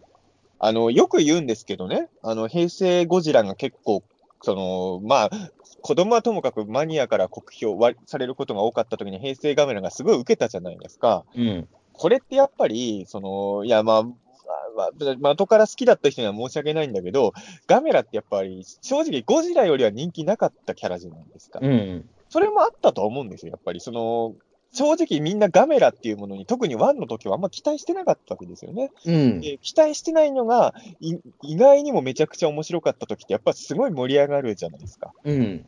逆に言うとガメラもやっぱ2、3になると厳しい声も増えてきたのは、やっぱもうガメラを期待するようになっちゃったからですよね、見る方もね。うん。うんだから、その、鬼太郎においてもさ、アンコールワットとか足跡の会とか、まあ幽霊電車とかも含めてなんですけど、ああいう人気ある話をリメイクするっていうのは、やっぱ、まあ言ってしまえばね、あの、すなんだろうな、石油の話とかやるときよりは、やっぱりちょっとハードルは高くはなるわけですよね。うん。うん、それはもうしょうがないかなとは思うし、まあ、はっきり言って、2期のあの話を、しかも、言ってしまえばいろんな新しい解釈も加えて作るっていう時に、すべての2期ファンが最高だったってなるのは不可能ですからね。うん。うん、とは思いました。まあそうですね。まあね、まあそのままやっぱりリメイクするわけにもやっぱりいかないですからね。やっぱり新,、ね、もう新しい時代になったというか、そのね、うんまあそのままリメイクすることももしかしたら可能だったかもしれないけど、やっぱそれだと意味がないっていうね。そうもなんか今できるアンコールワットの亡霊っていうのを模索した結果が今回で、ただ、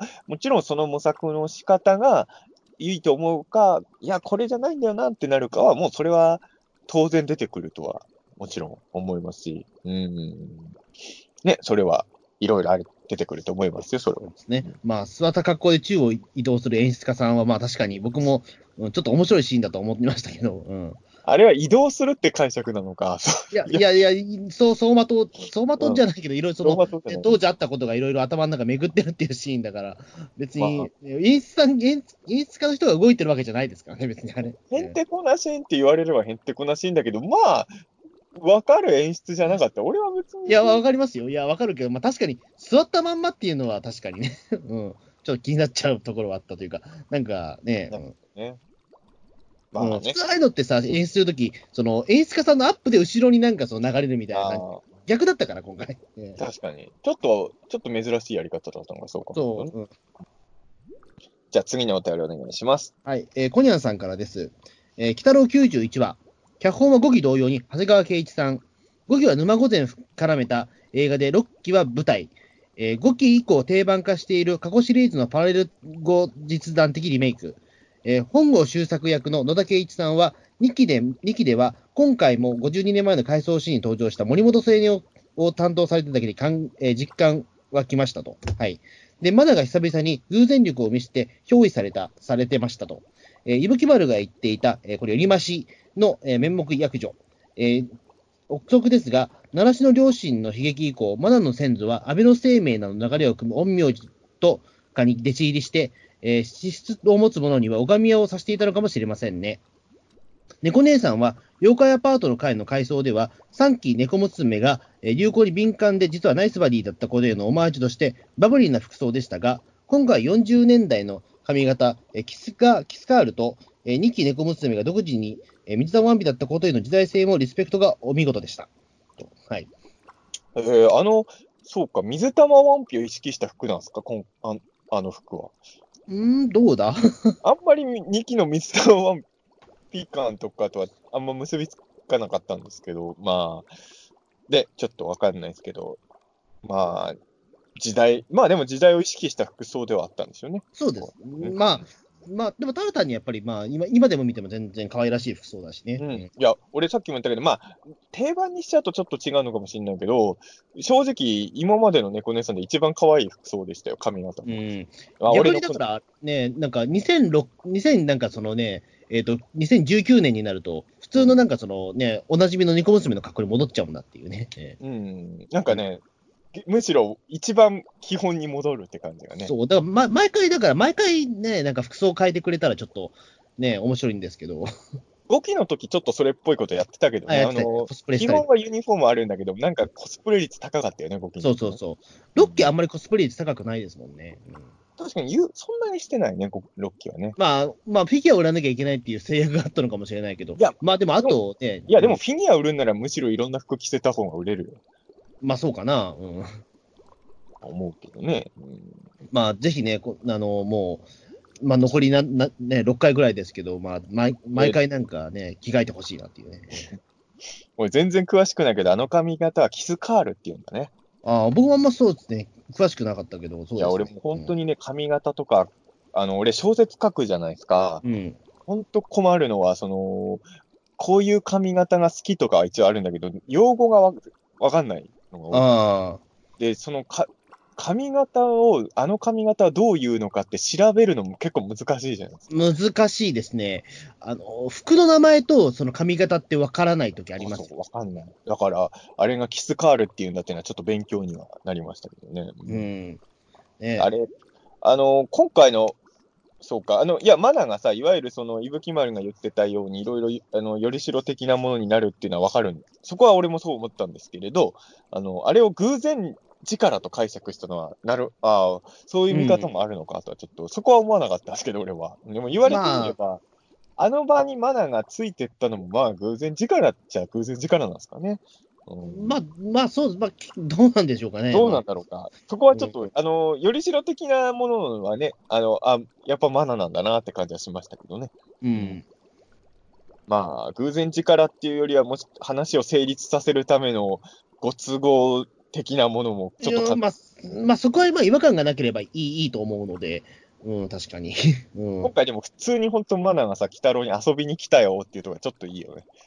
うん 特にやっぱ用はなしで、うん、来ためちゃくちゃ仲良しじゃんと思って。で、あれはそう、あ意外だったのはさ、マナがさ、猫姉さんもいること、ちょっと意外そうに反応するじゃない？うん。なんかもう俺らからしたらもういつもいるイメージじゃない？猫姉さん来たいや、そうですね。うん。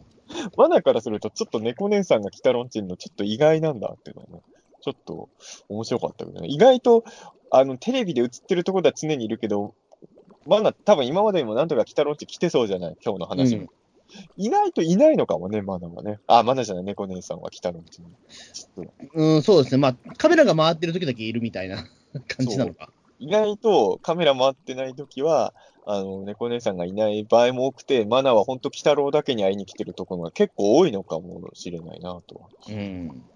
俺でも未だにさ、鬼太郎とマナは仲いいんだろうけど、鬼太郎とマナが二人でめっちゃ会話弾む絵とかが浮かばないんだよね。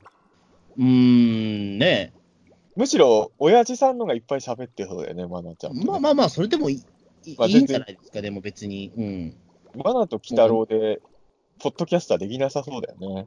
まあ、できないと思うけど、でも、まあ、2年お付き合っ、もう、だって関係があるから、もうね、今更じゃないですか、やっぱり。え別に喋んなくてもいい関係なのかな、そんなに。いや、うんあのー、鬼太郎の家って別に漫画とかもないし、まあね、だから、あんま喋んない場合、二人で何してんのかなと、ちょっと思いますよね。うーん、まあボ、まあでもボードなんかそれでゲームとかもなさそうだよ。別にそんなゲームとかしなくてもなんかあれじゃないですか、なんか、たうん楽しい時は楽しいじゃないですか。いや、楽しいけど、いや、それは俺もわかんだけど、いや、いマナとキタロが二人きりの時何してるのかっていうのは、いまいちそんなに想像し、やっぱ大体猫姉さんとか、まあ、すあの、ツナカヤババアとかでもいいんだけど、割、割とコミュ力ある人がいつも、少なくともカメラの前ではいるじゃない。うん。マナとキタロウだけだと、どんな感じのやりとりしてんのかなっていうのは、ちょっとね、最終回までに一回見せてほしいなって気はするんだよね。二人まあそうですね。まあ、今回ちょっとこんなカツカツじゃなければちょっと描かれたかもしれないけど、うん。なんかね、いろいろ気になりますよね、そこはね。うん。もうマナが一方的に喋ってるのを鬼太郎がうなずきながら聞いてる感じかな。なんか学校であったこととか、わーって言ってて、うん。そういうイメージかな。まあちょっと最終回前にちょっとそれは見たいかな。そうですね。まあ、やっまあ、そこはちょっとやっぱり最終回までにね、うん、関係性が見えたらもういろいろと、はい。うん。うん、確かにそこはちょっとね、うん、俯瞰、ちょっと僕も気になるというか、まあ、あと本当に限られた話数しかないからね。うんもう 6, 6, 6話かな、うん ?6 話しかないのか、もう鬼太郎。うん。なんか、なかなか悲しい話ですけど、まあじゃあ次のお便りお願いします。はい。えートッティさんからです。えーホラー界かと思いきや、ミステリーと哀愁とファンタジー仕立ての話でした。最後のシーンは切ないような、おめでたいような、何とも言えない結末でしたね。本郷は渋くて、どこか味のある声だなと、声優さんの演技に魅了されました。妖怪が敵ではなく、えー霊が相手の話は、えー今回の話だけかなと思うくらい珍しいですし、水木さんの、えー他作品からのアニメ化ということもあり、独特なタッチでした。ただ残念なのが、えー他作品からのアニメ化だと、どうしても鬼太郎が活躍せず、聞き手側になってしまう点です。えーロッキー鬼太郎、あ、ロッキー猫娘は、えー時代を映す鏡になっているところが魅力だと思います。えーぜひ他の年代を見てみたい。えー90年代黒ギャルかな。えーファッションという点なら52年前の本郷も当時を匂わせる風格で、キャラデザのこだわりを感じます。えー次回は放送内容の自粛やクレームなどを題材にした話になりそうですね。新年始まってから次回までネズミ男解禁賞ですが、えーネズミ年という意識なのかなと最近思っています。最終回はネズミ男が登場してくることを期待します。うん。そうか。新年始まってからネズミとこずっと出てんのか。うん。ええまあ、あ、そうか。もう1ヶ月以上ね、解禁でいらっしゃる。まあ、昔はそれが当たり前だったんだけど、最近だとちょっとね、おうって思えるね、言われてみれば、そっか。うん。やっぱネズミ男のここまで来たら最後まで出てほしいですよね、最初からね。うんうん。ね。あのー妖怪じゃなくて霊が敵の話っていうのは、アニメ化はしてなかったんだけど、あのー80年代のね、あの、鬼太郎の漫画で資料軍団とか一応あり、あれはアニメ化してないんだっけ、資料軍団は。あ、どうだっけ？うんな。かったのかな、まあ、3期の、もししてたとしたら3期の時だけしてなかったような気がするな。確かに、あんまりそうね、大体まあ、妖怪かもしくは生きてる人間が敵の場合のが多いから、霊、霊と戦う話は少ないよね。確かに。うん。だからまあ、たまにこういう話があると、うん。まあ、今回は戦ってはいないじゃ戦ってない。そうですね。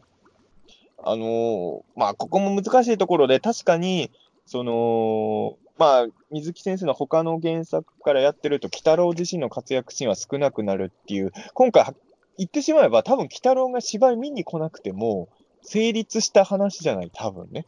うん。おそらくね、実は、本当に。いや、まあ、いまあ、まだみたいな、例えばその憑依させる相手がいたら変わったかもね。いたら別に大丈夫よかったかもしれないけど。うん多分これ、鬼太郎、ゲゲゲの鬼太郎って物語じゃなかったら、劇団員の女の人に一瞬取り付くって成立しちゃう話だと思うんで、うん、本当に、まあ、本来、鬼太郎じゃない話を鬼太郎でやった感は確かにすごい強いし、まあ、この話で鬼太郎がやった一番、あの重要なことは、あのマナを連れてったことですからね、現在に関して。えうん、確かにほん、何もやってないっちゃやってないのかもしれないけど、ただ俺は、あの、本郷さんの視点から立てばですよ。あの、なんか最後の芝居を鬼太郎が見に来るっていう、なんかあそこに俺やっぱ変な信頼感みたいなのやっぱあるじゃないですか。なんかあの、うん鬼太郎と本郷さんのしんお互いのなんか信頼感みたいなのがすごい好きで、なんか本郷さんの最後の、まあ亡くなっちゃうわけだから、本郷さんの最後をちょっとなんかいい感じにするっていう意味では、鬼太郎が来てくれて本当よかったな、とは思ったかな。う。ん。なんかね、鬼太郎も見とったわけじゃないですか、本郷さんはうね、ん。それはなんか、ちょっと良かったかなとは、うん、思いますけどね。そうですね。うん。確かにな。うん。まあ、本郷は渋くてどっか味のある声だなという、まあ、まあ、野野田圭一さんですから、まあ、大ベテランですからね、もう。ね確かにね、聞いてるとね、あの、世界丸見え感が確かにちょっとあるんですけど、ナレーションとか、やっぱりその、モノローグのシーンとかすごい、えー確かに。ありますね。え世界丸見えでもアンコールワットの番組とか紹介したこと多分あるよね、あんだけやってるーまあ、あると思う。野田さんの声で多分やったことあると思いますよ、多分。えさすがに世界丸見え、毎週見てはいないので。俺でもね、世界丸見えね、スタートした当初の記憶あるよ。ーあ、本当ですか？俺ね、多分ね、世界丸見え始まったばかりはすごいハマってたもん。うん。もう割と一週間の楽しみの一つぐらいになるぐらい、もう世界丸見え毎週欠かさず、ある時期までは見てたから、すげえ面白い番組です僕も大好きな番組でしたね。もう最近はあんまり確かに見なくなっちゃったけど。うん。うんうん、なんか最近、たけしさんの着ぐるみもすごい簡単になってるね。着ぐるみじゃなくなってるもんね、なんかね。あのうん、昔 結そうですよね。昔はもうさ、あんな出落ちみたいなものにすげえ金かけた着ぐるみ毎回作ってたよな、あのバそうそう。で、必ず水を出すね、ギミックがあったりとか。うんバブルだったんだろうな、あの頃はそね。うで、ね、所ジョージさんに水ぶっかけてすげえね、ぼお怒られるみたいなね。え今はね、着ぐるみじゃなくて仮装になっちゃってますからね、正ー直ね。そう。うんちょっと、まあまあ、けけお金、やっぱね、今お金が、景気悪いんだなっていうのを、あの、世界丸見えのたけしさんのシーンだけ集めたら多分景気がどんな風に変わってったか分かると思うんですよね。本当にね、えらく金かけてたからね、あの番組。いや本当にうん、昔のやつ見てえな、もう一回あれ。うん、仮想、本当すごい時ありましたから。だって、あの、なんか、ほ本当なんか2メートル、3メートルぐらいのなんか着ぐるみになんか、なんかあ、入って全然あった、全然あった。ざらにありましたもんね、あの時。なんかそこだけまとめて DVD にして売ってくんないかな、いや、ほら、火薬だぞのボックスは出たじゃない。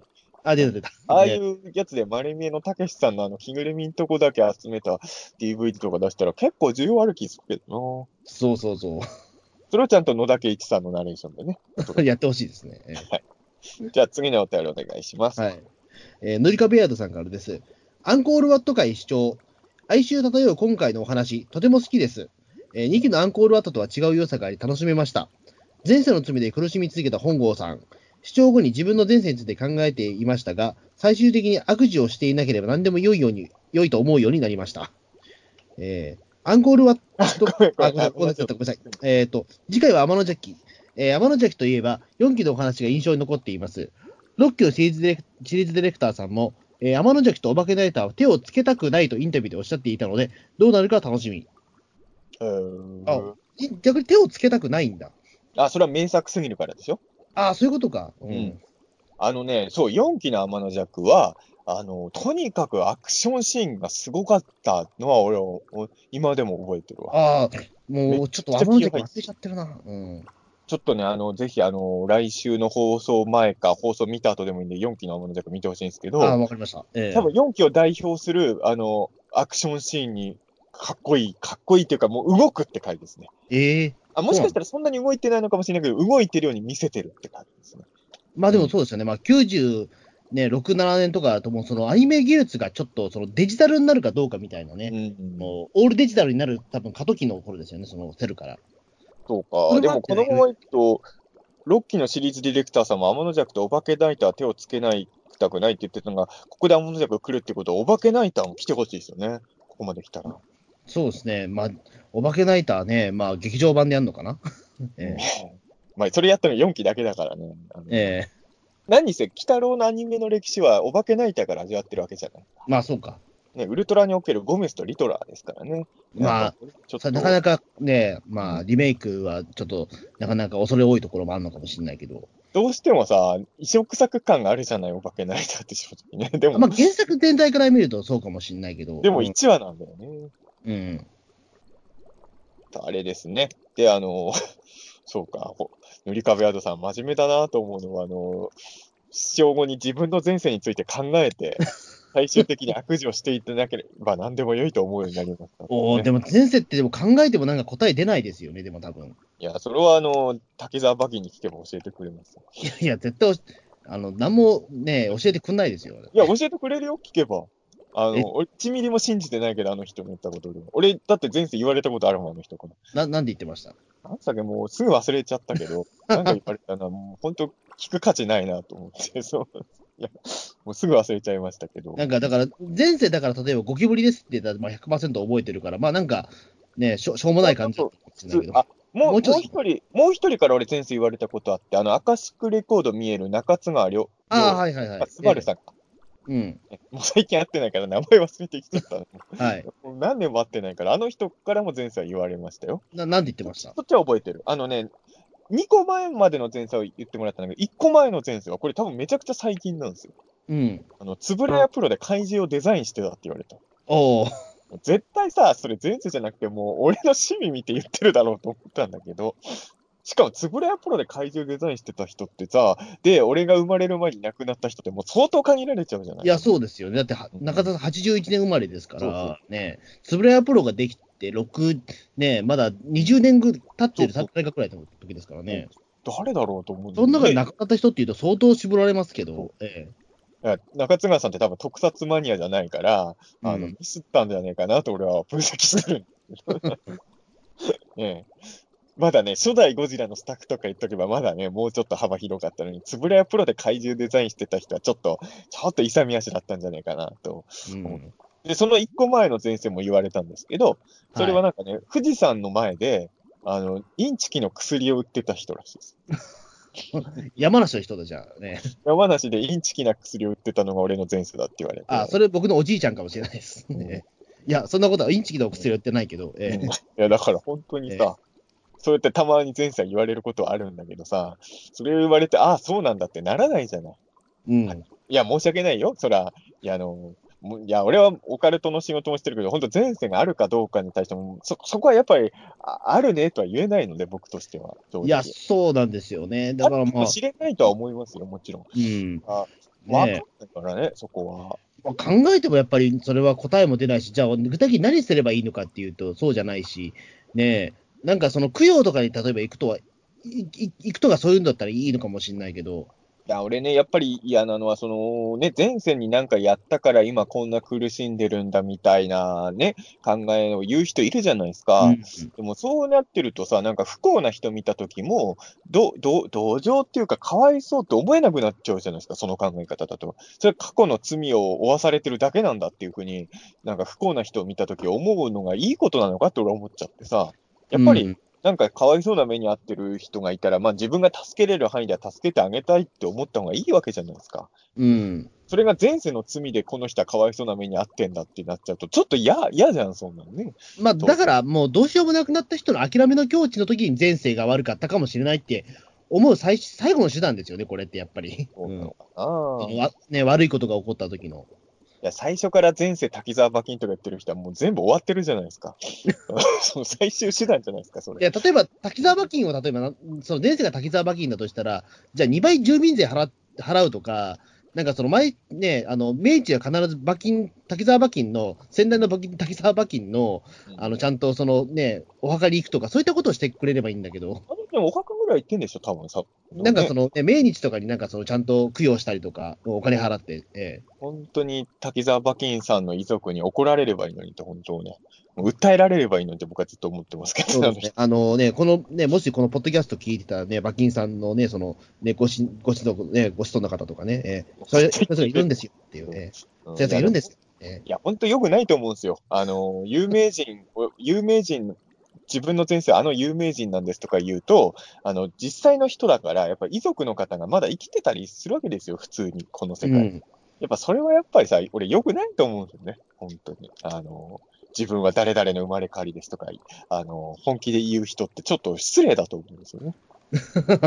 えだって言えないでしょ？俺、わ私は信長の生まれ変わりですって小田さんに言いに行けないでしょ？えねえ、そうですね。うん ね織田信長にすげえ怒られそうですけど、やっぱ言う失礼だからさ、そういうのえもうなそういうのはやっぱやめた方がいいと思いますけどね。いや、それは俺だって名乗りたい人いますよ。この人の前世とか言いたいなとかあるけど、えそれやっぱ言っていかんだろうとはね、やっぱ思いますからね、そうですね。うんまあ、そうですよね。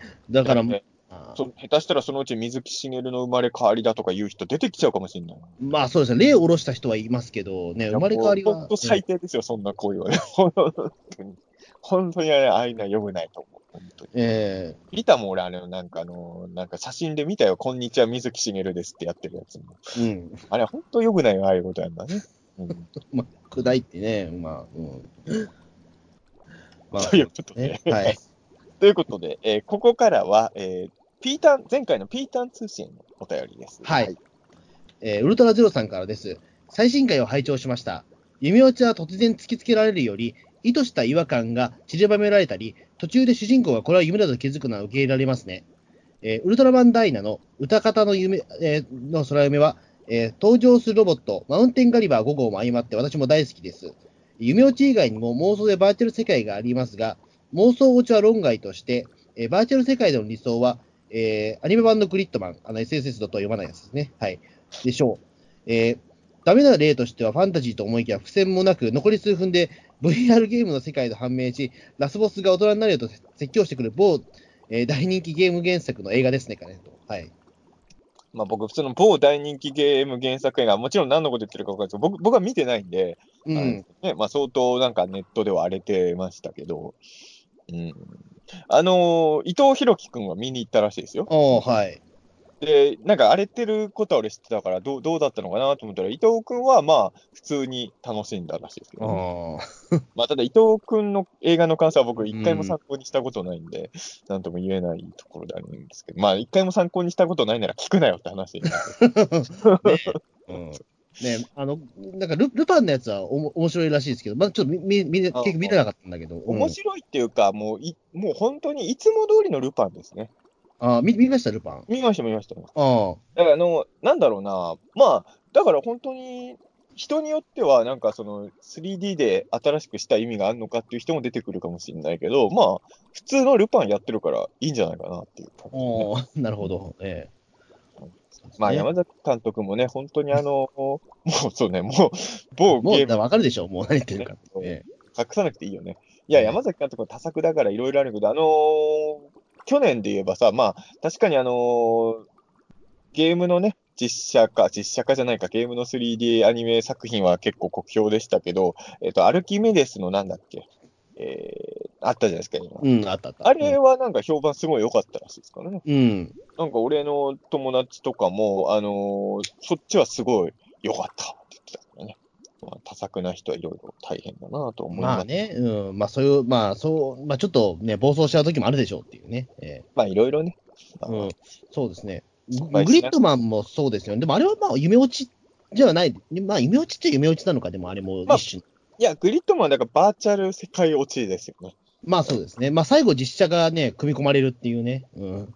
すごい。あれうまいのはやっぱグリッドマンの元のね、実写版の作品がそういう話だったから、そこに戻ってくみたいなところもあるから、うん。うん。あれグリッドマンじゃなかったらあのうちもうちょっと感想わか、賛否分かれたかもしれない。ああ。だからあのうちで良かったっていうのはあったとう思います。そうですね。グリッドマンの最終回はどどうでした？あれで結構納得した方ですかね、中田さん。あ、アニメの話ですか？アニメの方、ええ俺は全然納得いきましたよ。ああ、ううん、まあ、僕もまあ、まあ、まあぎ結構驚きはしたんですけども、うんあ、そうか、特撮ものに帰っちゃうかっていうところで、ちょちょっとだけ僕残念な感じはえしたそうなの？まあ、やっぱりそのね、アニメとしてのグリッドマンは好きだったんだけど、僕、特撮にそこまで愛がない方だったから、なんかその前提の知識で、あ、や、やなんかその話になっちゃうのはちょっと残念だった方なんですよ。いや、うんまあ、ここ難しい。俺はやっぱりもう、グリッドマンに回帰するのがよ、あ、これ一番綺麗なオチだなって思ったかな。うん、なんかそのね、特撮知識前提の話になっちゃったから、ちょっと僕としては、あこ、こっちじゃない方が良かったなっていうのは少しあったんですよね。うん。でもそん別にあれは元ネタ知らなくても大丈夫なの。まあ俺は元ネタ知ってるから、うん知らない人の感想はもちろんわかんないんですけど、うん。まあそもそもグリッドマンっていうのがまあそのコンピューターワールドとそうじゃない世界の話とか考えたら、まああれが一番綺麗なオチかな。まあももしかしたらもっといいオチもあるのかもしれないけど、なんか、あ納得したって感じでしたけどね、僕は。ううん。ねえ、まあ、まあ、もちろんだから、まあ、僕の見方が、なんだろう、ちょっとめ珍しい方なのかもわかんないけど、うん。うんまあ、まあ、まあ確かに世間的には割と好評なオチですよね、おそらくね。うん。でも、あの手の、いわゆる、まあ、バーチャルというか、ああいうオチで、って絶対賛否分かれがちな中で、グリッドマンがそんなに賛否分かれなかったら、まあ、元ネタがそれだったからっていう。まあ、多分そうだと思いますそれはけど、ね。間違いない。うん。うんちょっと僕としては、うん、なんかちょっとアニメだけの世界になんかちょっとね、けいや解決、完結してほしかったなっていう気持ちは少しあった方なんですよ。でも、だったらグリッドマンじゃなくていいじゃない。いやまあそうかもしれないですけどね。グリッドマンってなってるんだから、俺はそれでいいと思うけどな、そのうーん。まあね、えあとは、あの、でも、まあ、妄想落ちは論外ってウルトラゼロさん言われてますけど、まあ、水木漫画妄想落ちも多いじゃないですか。そえれうん。まあ、アニメではそういうところほとんどやらないけどね。うん。まあね、でも、まあ、水木さんもでも長編とかではあんまりやらないじゃないですか。夢落ちとかはい妄想落ち。短編だから、まあ、いいというか。でもさ、30分のテレビアニメってのは妄想落ちでもやってもいいってことでしょ？そういうことは。その、うん。最終回で妄想はいかんけど、さすがに。まあでも、ちょっとアニメも厳しいかもしれないですね。なんかやっぱり水木漫画の場合は、やっぱり妄想人するときは、まあ、大体ね、ん20ページ、10ページのものじゃないですか、やっぱり。ねまあ、そうね。あの、でも、ちょっと近いもんで言うと、原作のおぼろ車もさ、あの、ちょっと夢落ち感はあるじゃないですか。ゆ夢じゃないけどさ、ああいう、なんかふわっとしてるところが意外と水木物の面白さを支えてるような気もするよね。うんだなんだろうな、あの、夢落ちとかってさ、確かにあなんか微微妙だなってなっちゃうことは確かに多いんだけど、クリエイターさんってすごい夢こだわる人、特に映画、映像関係の人って多いじゃない。うん。なんかその、最初の頃はね、いろいろ厳しいルールとかも、まあその、上の人から止められたりもするんだけど、偉くなってきて、割と自分の企画を押し通せるようになると、みんななんか夢っぽいものを作り出すじゃないですか。うん。だからなんかやっぱり、引っかかるんだろうね、夢っていうのはね。まあそうですよね。だからなんでしょうか、その、えっ、と、まあこれはなんかいね、まあいろいろ その言い方はあると思うんですけども、例えば自分の見た夢って、あの、めっちゃ自分は面白いけど、人に話すと全く面白くない現象ってあるじゃないですか。うんでもあれって、でも本当に、その映像のその作る人が本当にね、あの、う頭に、言葉に出したら多分面白くないんだろうけど、うん映像にしたらこれ絶対面白くなるっていう自信があるんじゃないですか、多分。いやだからさ、あの、俺さ、夢郎さんと仲いいじゃないですか。うん吉野夢郎さんと仲良くて喋ってても楽しいんだけど、夢郎さんさ、み自分が見た夢の話することすごいじゃないですか。うんそれはね、なるべく手短に済ましてほしいなと思うんですよ。夢の話はやっぱ長時間持たないんですよ。あのだから夢郎ちょっとなさんが、だから話じゃなくて、多分ね、それイラストにしたら面白いんじゃないですか、わかんない。ああ、そうかもしんない。多分ね、うんやっぱ夢の話ってね、喋りでは面白くできないですよね。だって夢だからね。そうなんですよ。だからそれ映画監督だったらもしかしたら面白くなるかもしれないっていうのは多分黒沢監督の夢みたいな、ああいうことなのかもしれないけど。そうね。でもそれでもやっぱり賛否両論のものになるっていうことは、まあまあなかなかやっぱ難しいんだろうな、みたいな。うんおオール怪獣もめちゃくちゃ賛否ありますからね。まああれはだって、ね別にだってゆ、ね、ゆ夢でも夢はちょっと意味合いが違うじゃないですか。あれ、ね、本田一郎の見た夢じゃないんだからって、あれ別に。うんそうだけど、いやあれは多分低予算で怪獣映画を作りたいという偉い人の夢をね、実体化させた映画です。うんうんでも、オール怪獣のあの、なんだっけ、植物にこう捕まって、目が覚めるとことか、夢感があっていいなとああ、いいですね、あれね。ああ、やっぱり夢の話なんだっていう感じはすごいしますよね。うね。はい。じゃあ、次のお便りお願いします。えーバカ野郎青年さんからですね。そうそう、えっ、と、孤児は、まあ、僕僕がま読み間違えたですね。いは医師ではなく、孤児と読みますね。前に伊集院が名付け希望のリスナーに、金玉巨大孤児という名前を付けてました。まあ前回のね、会のくだりに対する、はい。まあ、どうしても多分、伊集院さんがこういうことを言ってたっていうことをね、金玉巨大孤児。なんか俺聞き覚えあるな、それ。なんかね、うん。やっぱ元移住、僕結構移住院リスナーなんで、元って言いましたね、今。え ーいやいや、もっと、いや、今でも聞いてますよ、すごいね。ただ、以前よりはやっぱりね、そこ、以前はやっぱり一番聞いてたのは10代後半からやっぱり20代前半までだったんですけど、今、なかなかね、その、リアルタイムでもあんま聞くこともなくなりましたし、自分昔、一時期はよく聞いてたけど、やっぱそうね、ある時期から、うん、まあ、たまあ、今でも全く聞いてないわけじゃないけど、本当たまにしか聞かなくなっちゃったかな、伊集院さんのラジオ、今は。そうですね。だから、あの、早瀬康弘さんが、僕と多分同じ時期にすごい伊集院さんのラジオ、お毎週もう聞いてて、逆に言うと、だからもう、全く早瀬さんと同じね、体験があるのは、あの、友達と話していても、あ、今から伊集院のラジオを聞くから、あ黙っててみたいなことが、僕もあるあー実際あれ、えー友達いるのに、ラジオを聞き聞き出すみたいなのが、まあ、それぐらいハマった時期ってあるんですよね、伊集院さん。だからね、まあ、ラジオはね、やっぱり思い出がね。これは生で聞かなきゃいけない。伊集院さんのラジオは絶対生で聞かなきゃいけないんだっていうのが僕は結構、なんだかんだで僕10年ぐらいは生で聞いてましたよね。でも10年はすごいよね、それはね。うん、間違いなく10年はもうほぼ毎週聞いてますかね。うん。バカ野郎青年さんは今でも聞いてんのかなちみさんのラジまあ多分聞いてらっしゃるとは思うんですけど、ええオね俺やっぱどすごいどうでもいい話なんだけど、もうタレントさんなんだから、まあそれはそうなんだろうけどさ、あのー同級生とかと喋ったりしてると、みんなタレントさんのことを呼び捨てで言うじゃないですか、名前を。うん。あれドキッとするね、俺ね。やっぱり。どどういうこと？し普段一緒に仕事してる人ってみんなさん付けで呼ぶじゃん。やっぱああ、はいはいはい。あの例えば、たけしさんのこと絶対たけしさんって言うじゃない俺ら誰かが。はい。あの、やっぱ、い実家帰って同級生とかと飯食ってるとさ、あの、同級生がさ、たけしの番組出てたねとか、たけしどうだったの？みたいに聞かれるわけよ。うん。これちょっと、あのたび、あのたけしさんを呼び捨てで呼んでるのか同級生がと思うけど、まあ、よく考えたら、仕事で同じ業界じゃなきゃやっぱりそうなるよね、普通なんだけどね。まあそうですよね。だから、全然できなくなっちゃったから、そこね。ああ、そうですよね。いや、なんかその、僕でも最近はな、ななんだろう、まあその、多少その業界半分形突っ込んでるみたいな形だから、まあさん付けはなるべくつけるようにしてるんですけど、視聴者目線でやるときは結構その、呼び、なんかそう普通に呼んじゃったりみたいな。俺はね、もう今、テレビ見ててもさん付けで見てるわ、やっぱり。あの、うん心の中で。そう。だから、あの、ものとして説明するときは、その、その、ビートたけしというときもあるんですけど、うん基本的に人として言うときやっぱたけしさんかな、になっちゃう。うん。なんなんかだからね、でも、な、なんだろう、その、例えば、えっと、萩本欽一さんとかは、でもやっぱり金ちゃんって言っちゃうじゃないですか、やっぱり。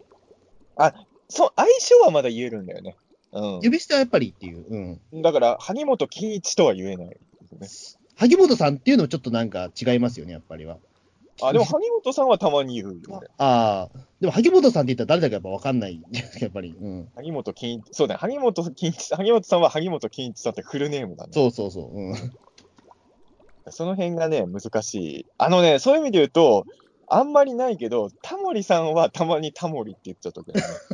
あの、別にそれはタモリさんをちょっと舐めてるって意味じゃなくて、なんだろう、やっぱタモリっていうものがなんか、な なんだろうね、うんその他なのかな。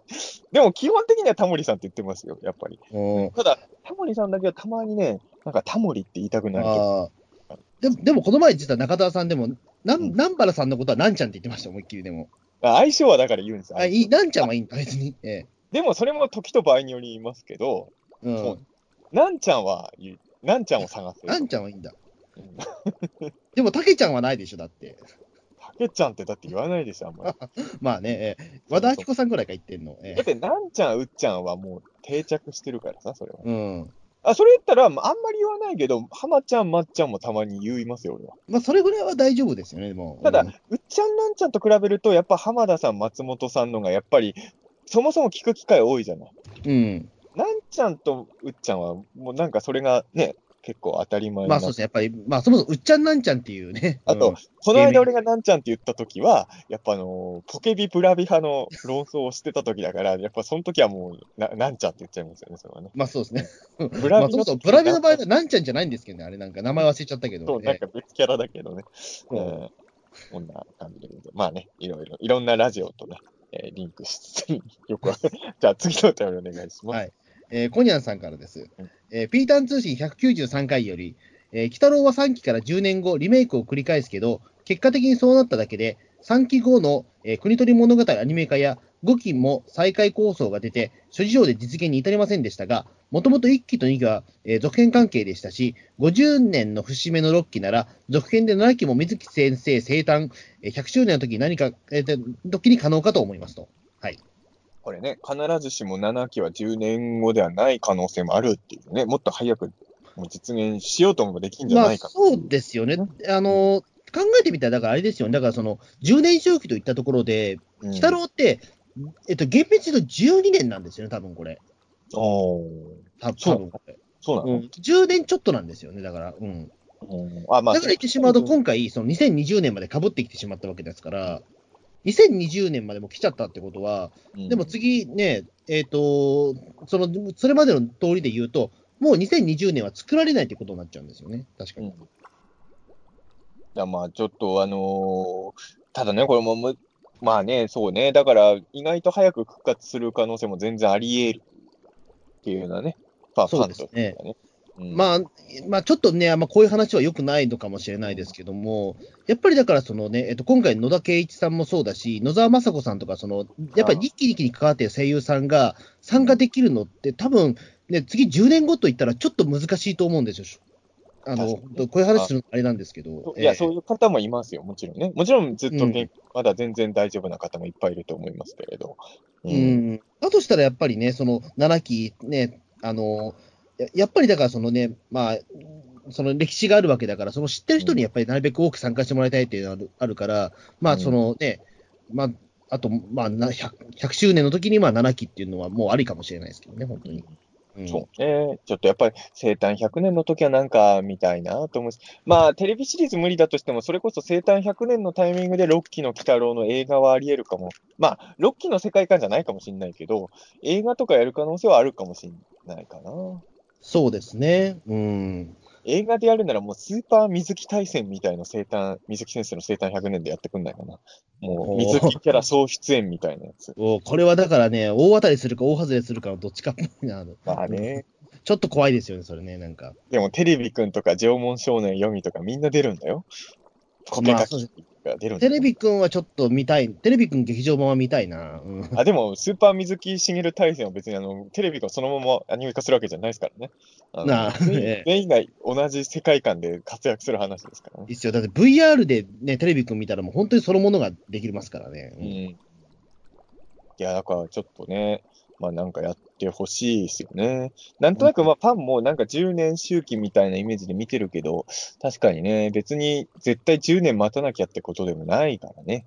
そこは、そ。まあ多分ファンとかの応援、多分やっぱり盛り上がりを偉い人は判断するわけじゃないですか、見てね。だから、それは僕たちファンがもう盛り上がってることが大事ですよ。う。うん、い。や、そういう意味で言うと、あの、ロッキーの鬼太郎もね、まあ、しょうしょうもない雑談が多いとはいえ、あの、毎週2時間も感想を語ってる奴らがいるっていうのも、鬼太郎が盛り上がってる感を演出する一環にも、多少は微力ながらね、出てるんじゃないかという気がするんですよ。だって、普通に毎週2時間感想喋らないですからね、ファンもね。まあね、うん。やっぱツイッターとかでファンアートとかが溢れてる作品で盛り上がってるって思うじゃないですか、会社。だからそれと一緒でね、そう考えると、まあ、ピータン通信も微力ながら、鬼太郎を応援できてるのかなと思う時もあるんですけどね。まあそうですね。そうであ、あねああってほしいと思います、マジで。人は応援、足引っ張ってたら嫌ですよね、ピータン通信がね。まあそうですね。ええ本当に気をつけたいなと思いますね。はいじゃあ、えーこれが次、最後のお便りだね。今回あはい。えー、スリー道前さんからです。えー、北郎会、非北郎会関係なく、前回聞いてます。6期北郎終了後のピータン通信ですが、アニメ北郎1期から5期プラス墓場北郎までの前後の感想会を提案いたします。全部で450話なので、えー2週に1回のペースでも10年後の北郎7期まで空白期間を十分埋められますよと。7期北郎では中澤さんが脚本を書いて、穂積さんが声優としてレギュラー出演することを願っています。とはい。そうですね。最後の言葉にはとても同意ですけどね。俺声優なんだ。うん。まあ、それもよくわかんないけど、そうだよ、ホズミ君の声優は俺ピンとこない。まあ、デイビッホズミ君声優なんてやったことないでしょ、だっいや、て。一回もないですよ。ええお俺は一応あるからね、声優の仕事。ああ、そうか、そうか。えこれちょい役とはいえね。えーじゃあ僕は7期で、あの、脚本書いて、あの、ちょい役で声優として出るのも狙いたいですね、7期はね。そうですね。えいや、でも、ホズミ君もね、頑張って芝居の練習をね。え え、マジで？えいや、脚本でもいいけど、一生懸命勉強してね。えー まあね、いやーね、だから、そうなんですよ。まあ、スリードーゼさん、ありがたいことにね、鬼太郎会、非鬼太郎会関係なく前回聞いてくれてる。じゃあ、最近アップされたたけし軍団会もね、きっと聞いてくれてるんだと思うんですけれど。えああのーそうですね。まあ、確かに、6期鬼太郎終わった後も鬼太郎感想会やろうと思えば多分10年ぐらい余裕で続けられるんですけど。まあね、まあ、450話もあるってことなのでね。まあでも多分、順番でやるのは厳しいかもしれないですよね。あーまあね。やっぱりあのーまあね、いろんなものを語りたいっていう気持ちでね、始めたピ俺でもね、あの、最近思い出すんですけど、ピータン通信を始めた当初は、その、まあ、説得力ないんだけど、第1回で水木先生について語って、第2回でいきなり怪獣映画やってるんだけど、確か開始当初は、まあ言ってしまえば怪獣の話とかオカルトの話はする場が結構あるから、うん。普段外で言う機会がない、でもこういうのも好きとか興味あるっていう話をできる場としてピータン通信っていいなっていう気持ちも、まあ、それでなんで第1回水木しげる、第2回怪獣映画なんだよって気がするんですまあまあ、お一応お互いの関係性をね、その表すとしては、まあこの2つは外そう、せないところかなみたい自己紹介として、そこをやったけど、だからそこからは、あの、あの頃の自分があんまり表に出してなかったトークが多かった、多かったんですよね。な。うん。だからまあそこら辺もね、ちょっと本当に、まあピータン通信も今は、その、あくまで喋ってる尺で言うと、鬼太郎感想会の方が明らかに長いわけですよ、他の回よりもね。うん。うんだから、今ほとんど鬼太郎を喋るための番組と言っても過言ではないんですけれど、ロッキー鬼太郎終わった後は本当どうなるのか、ちょっと自分も、まあはっきり言ってまだ自分らも決めてないもんね。いや、正直そうですね。まあ、まあね、今、まあやっぱり、鬼太郎の毎週のね、感想をやっぱりね、い言っていくのに、やっぱり今、全力投球してる状況ではあるので、えまあ、一つ言えることは、まあ、ロッキー鬼太郎が終わっても、時々鬼太郎関係の話とか、まあ、水木先生のなんかの、をテーマにしてやる会は、まあ、間違いなくやるとは思うんですよ。それはね。えうん。まあ、第1回水木先生で始まってる番組なので、はい。まあまあ、そうもしかしたら、一期から全部やる可能性もゼロではない。まあね、でもまあ、まあなかなかちょっとね、うん。ゼロではない。ゼロではないけど、まあ、あんまちょっと今考えられないかなっていうような。うんでも、、こういう提案をしてくれる人がいること自体は嬉しいですよね。うん。でもさ、感想会ってさ、そうなのよ。あの、これからどうなるかも含めてだったりするじゃないですか。そう。その6期は現在進行形だからそれできる。1期とかだと、もう、聞いてる方も次の回何あるとかも知ってるわけじゃないですか。そうそすると、いや、もちろん別に見たものの感想を言えばいいのかもしれないけど、ちょっとまた意味合い変わってきちゃうよね。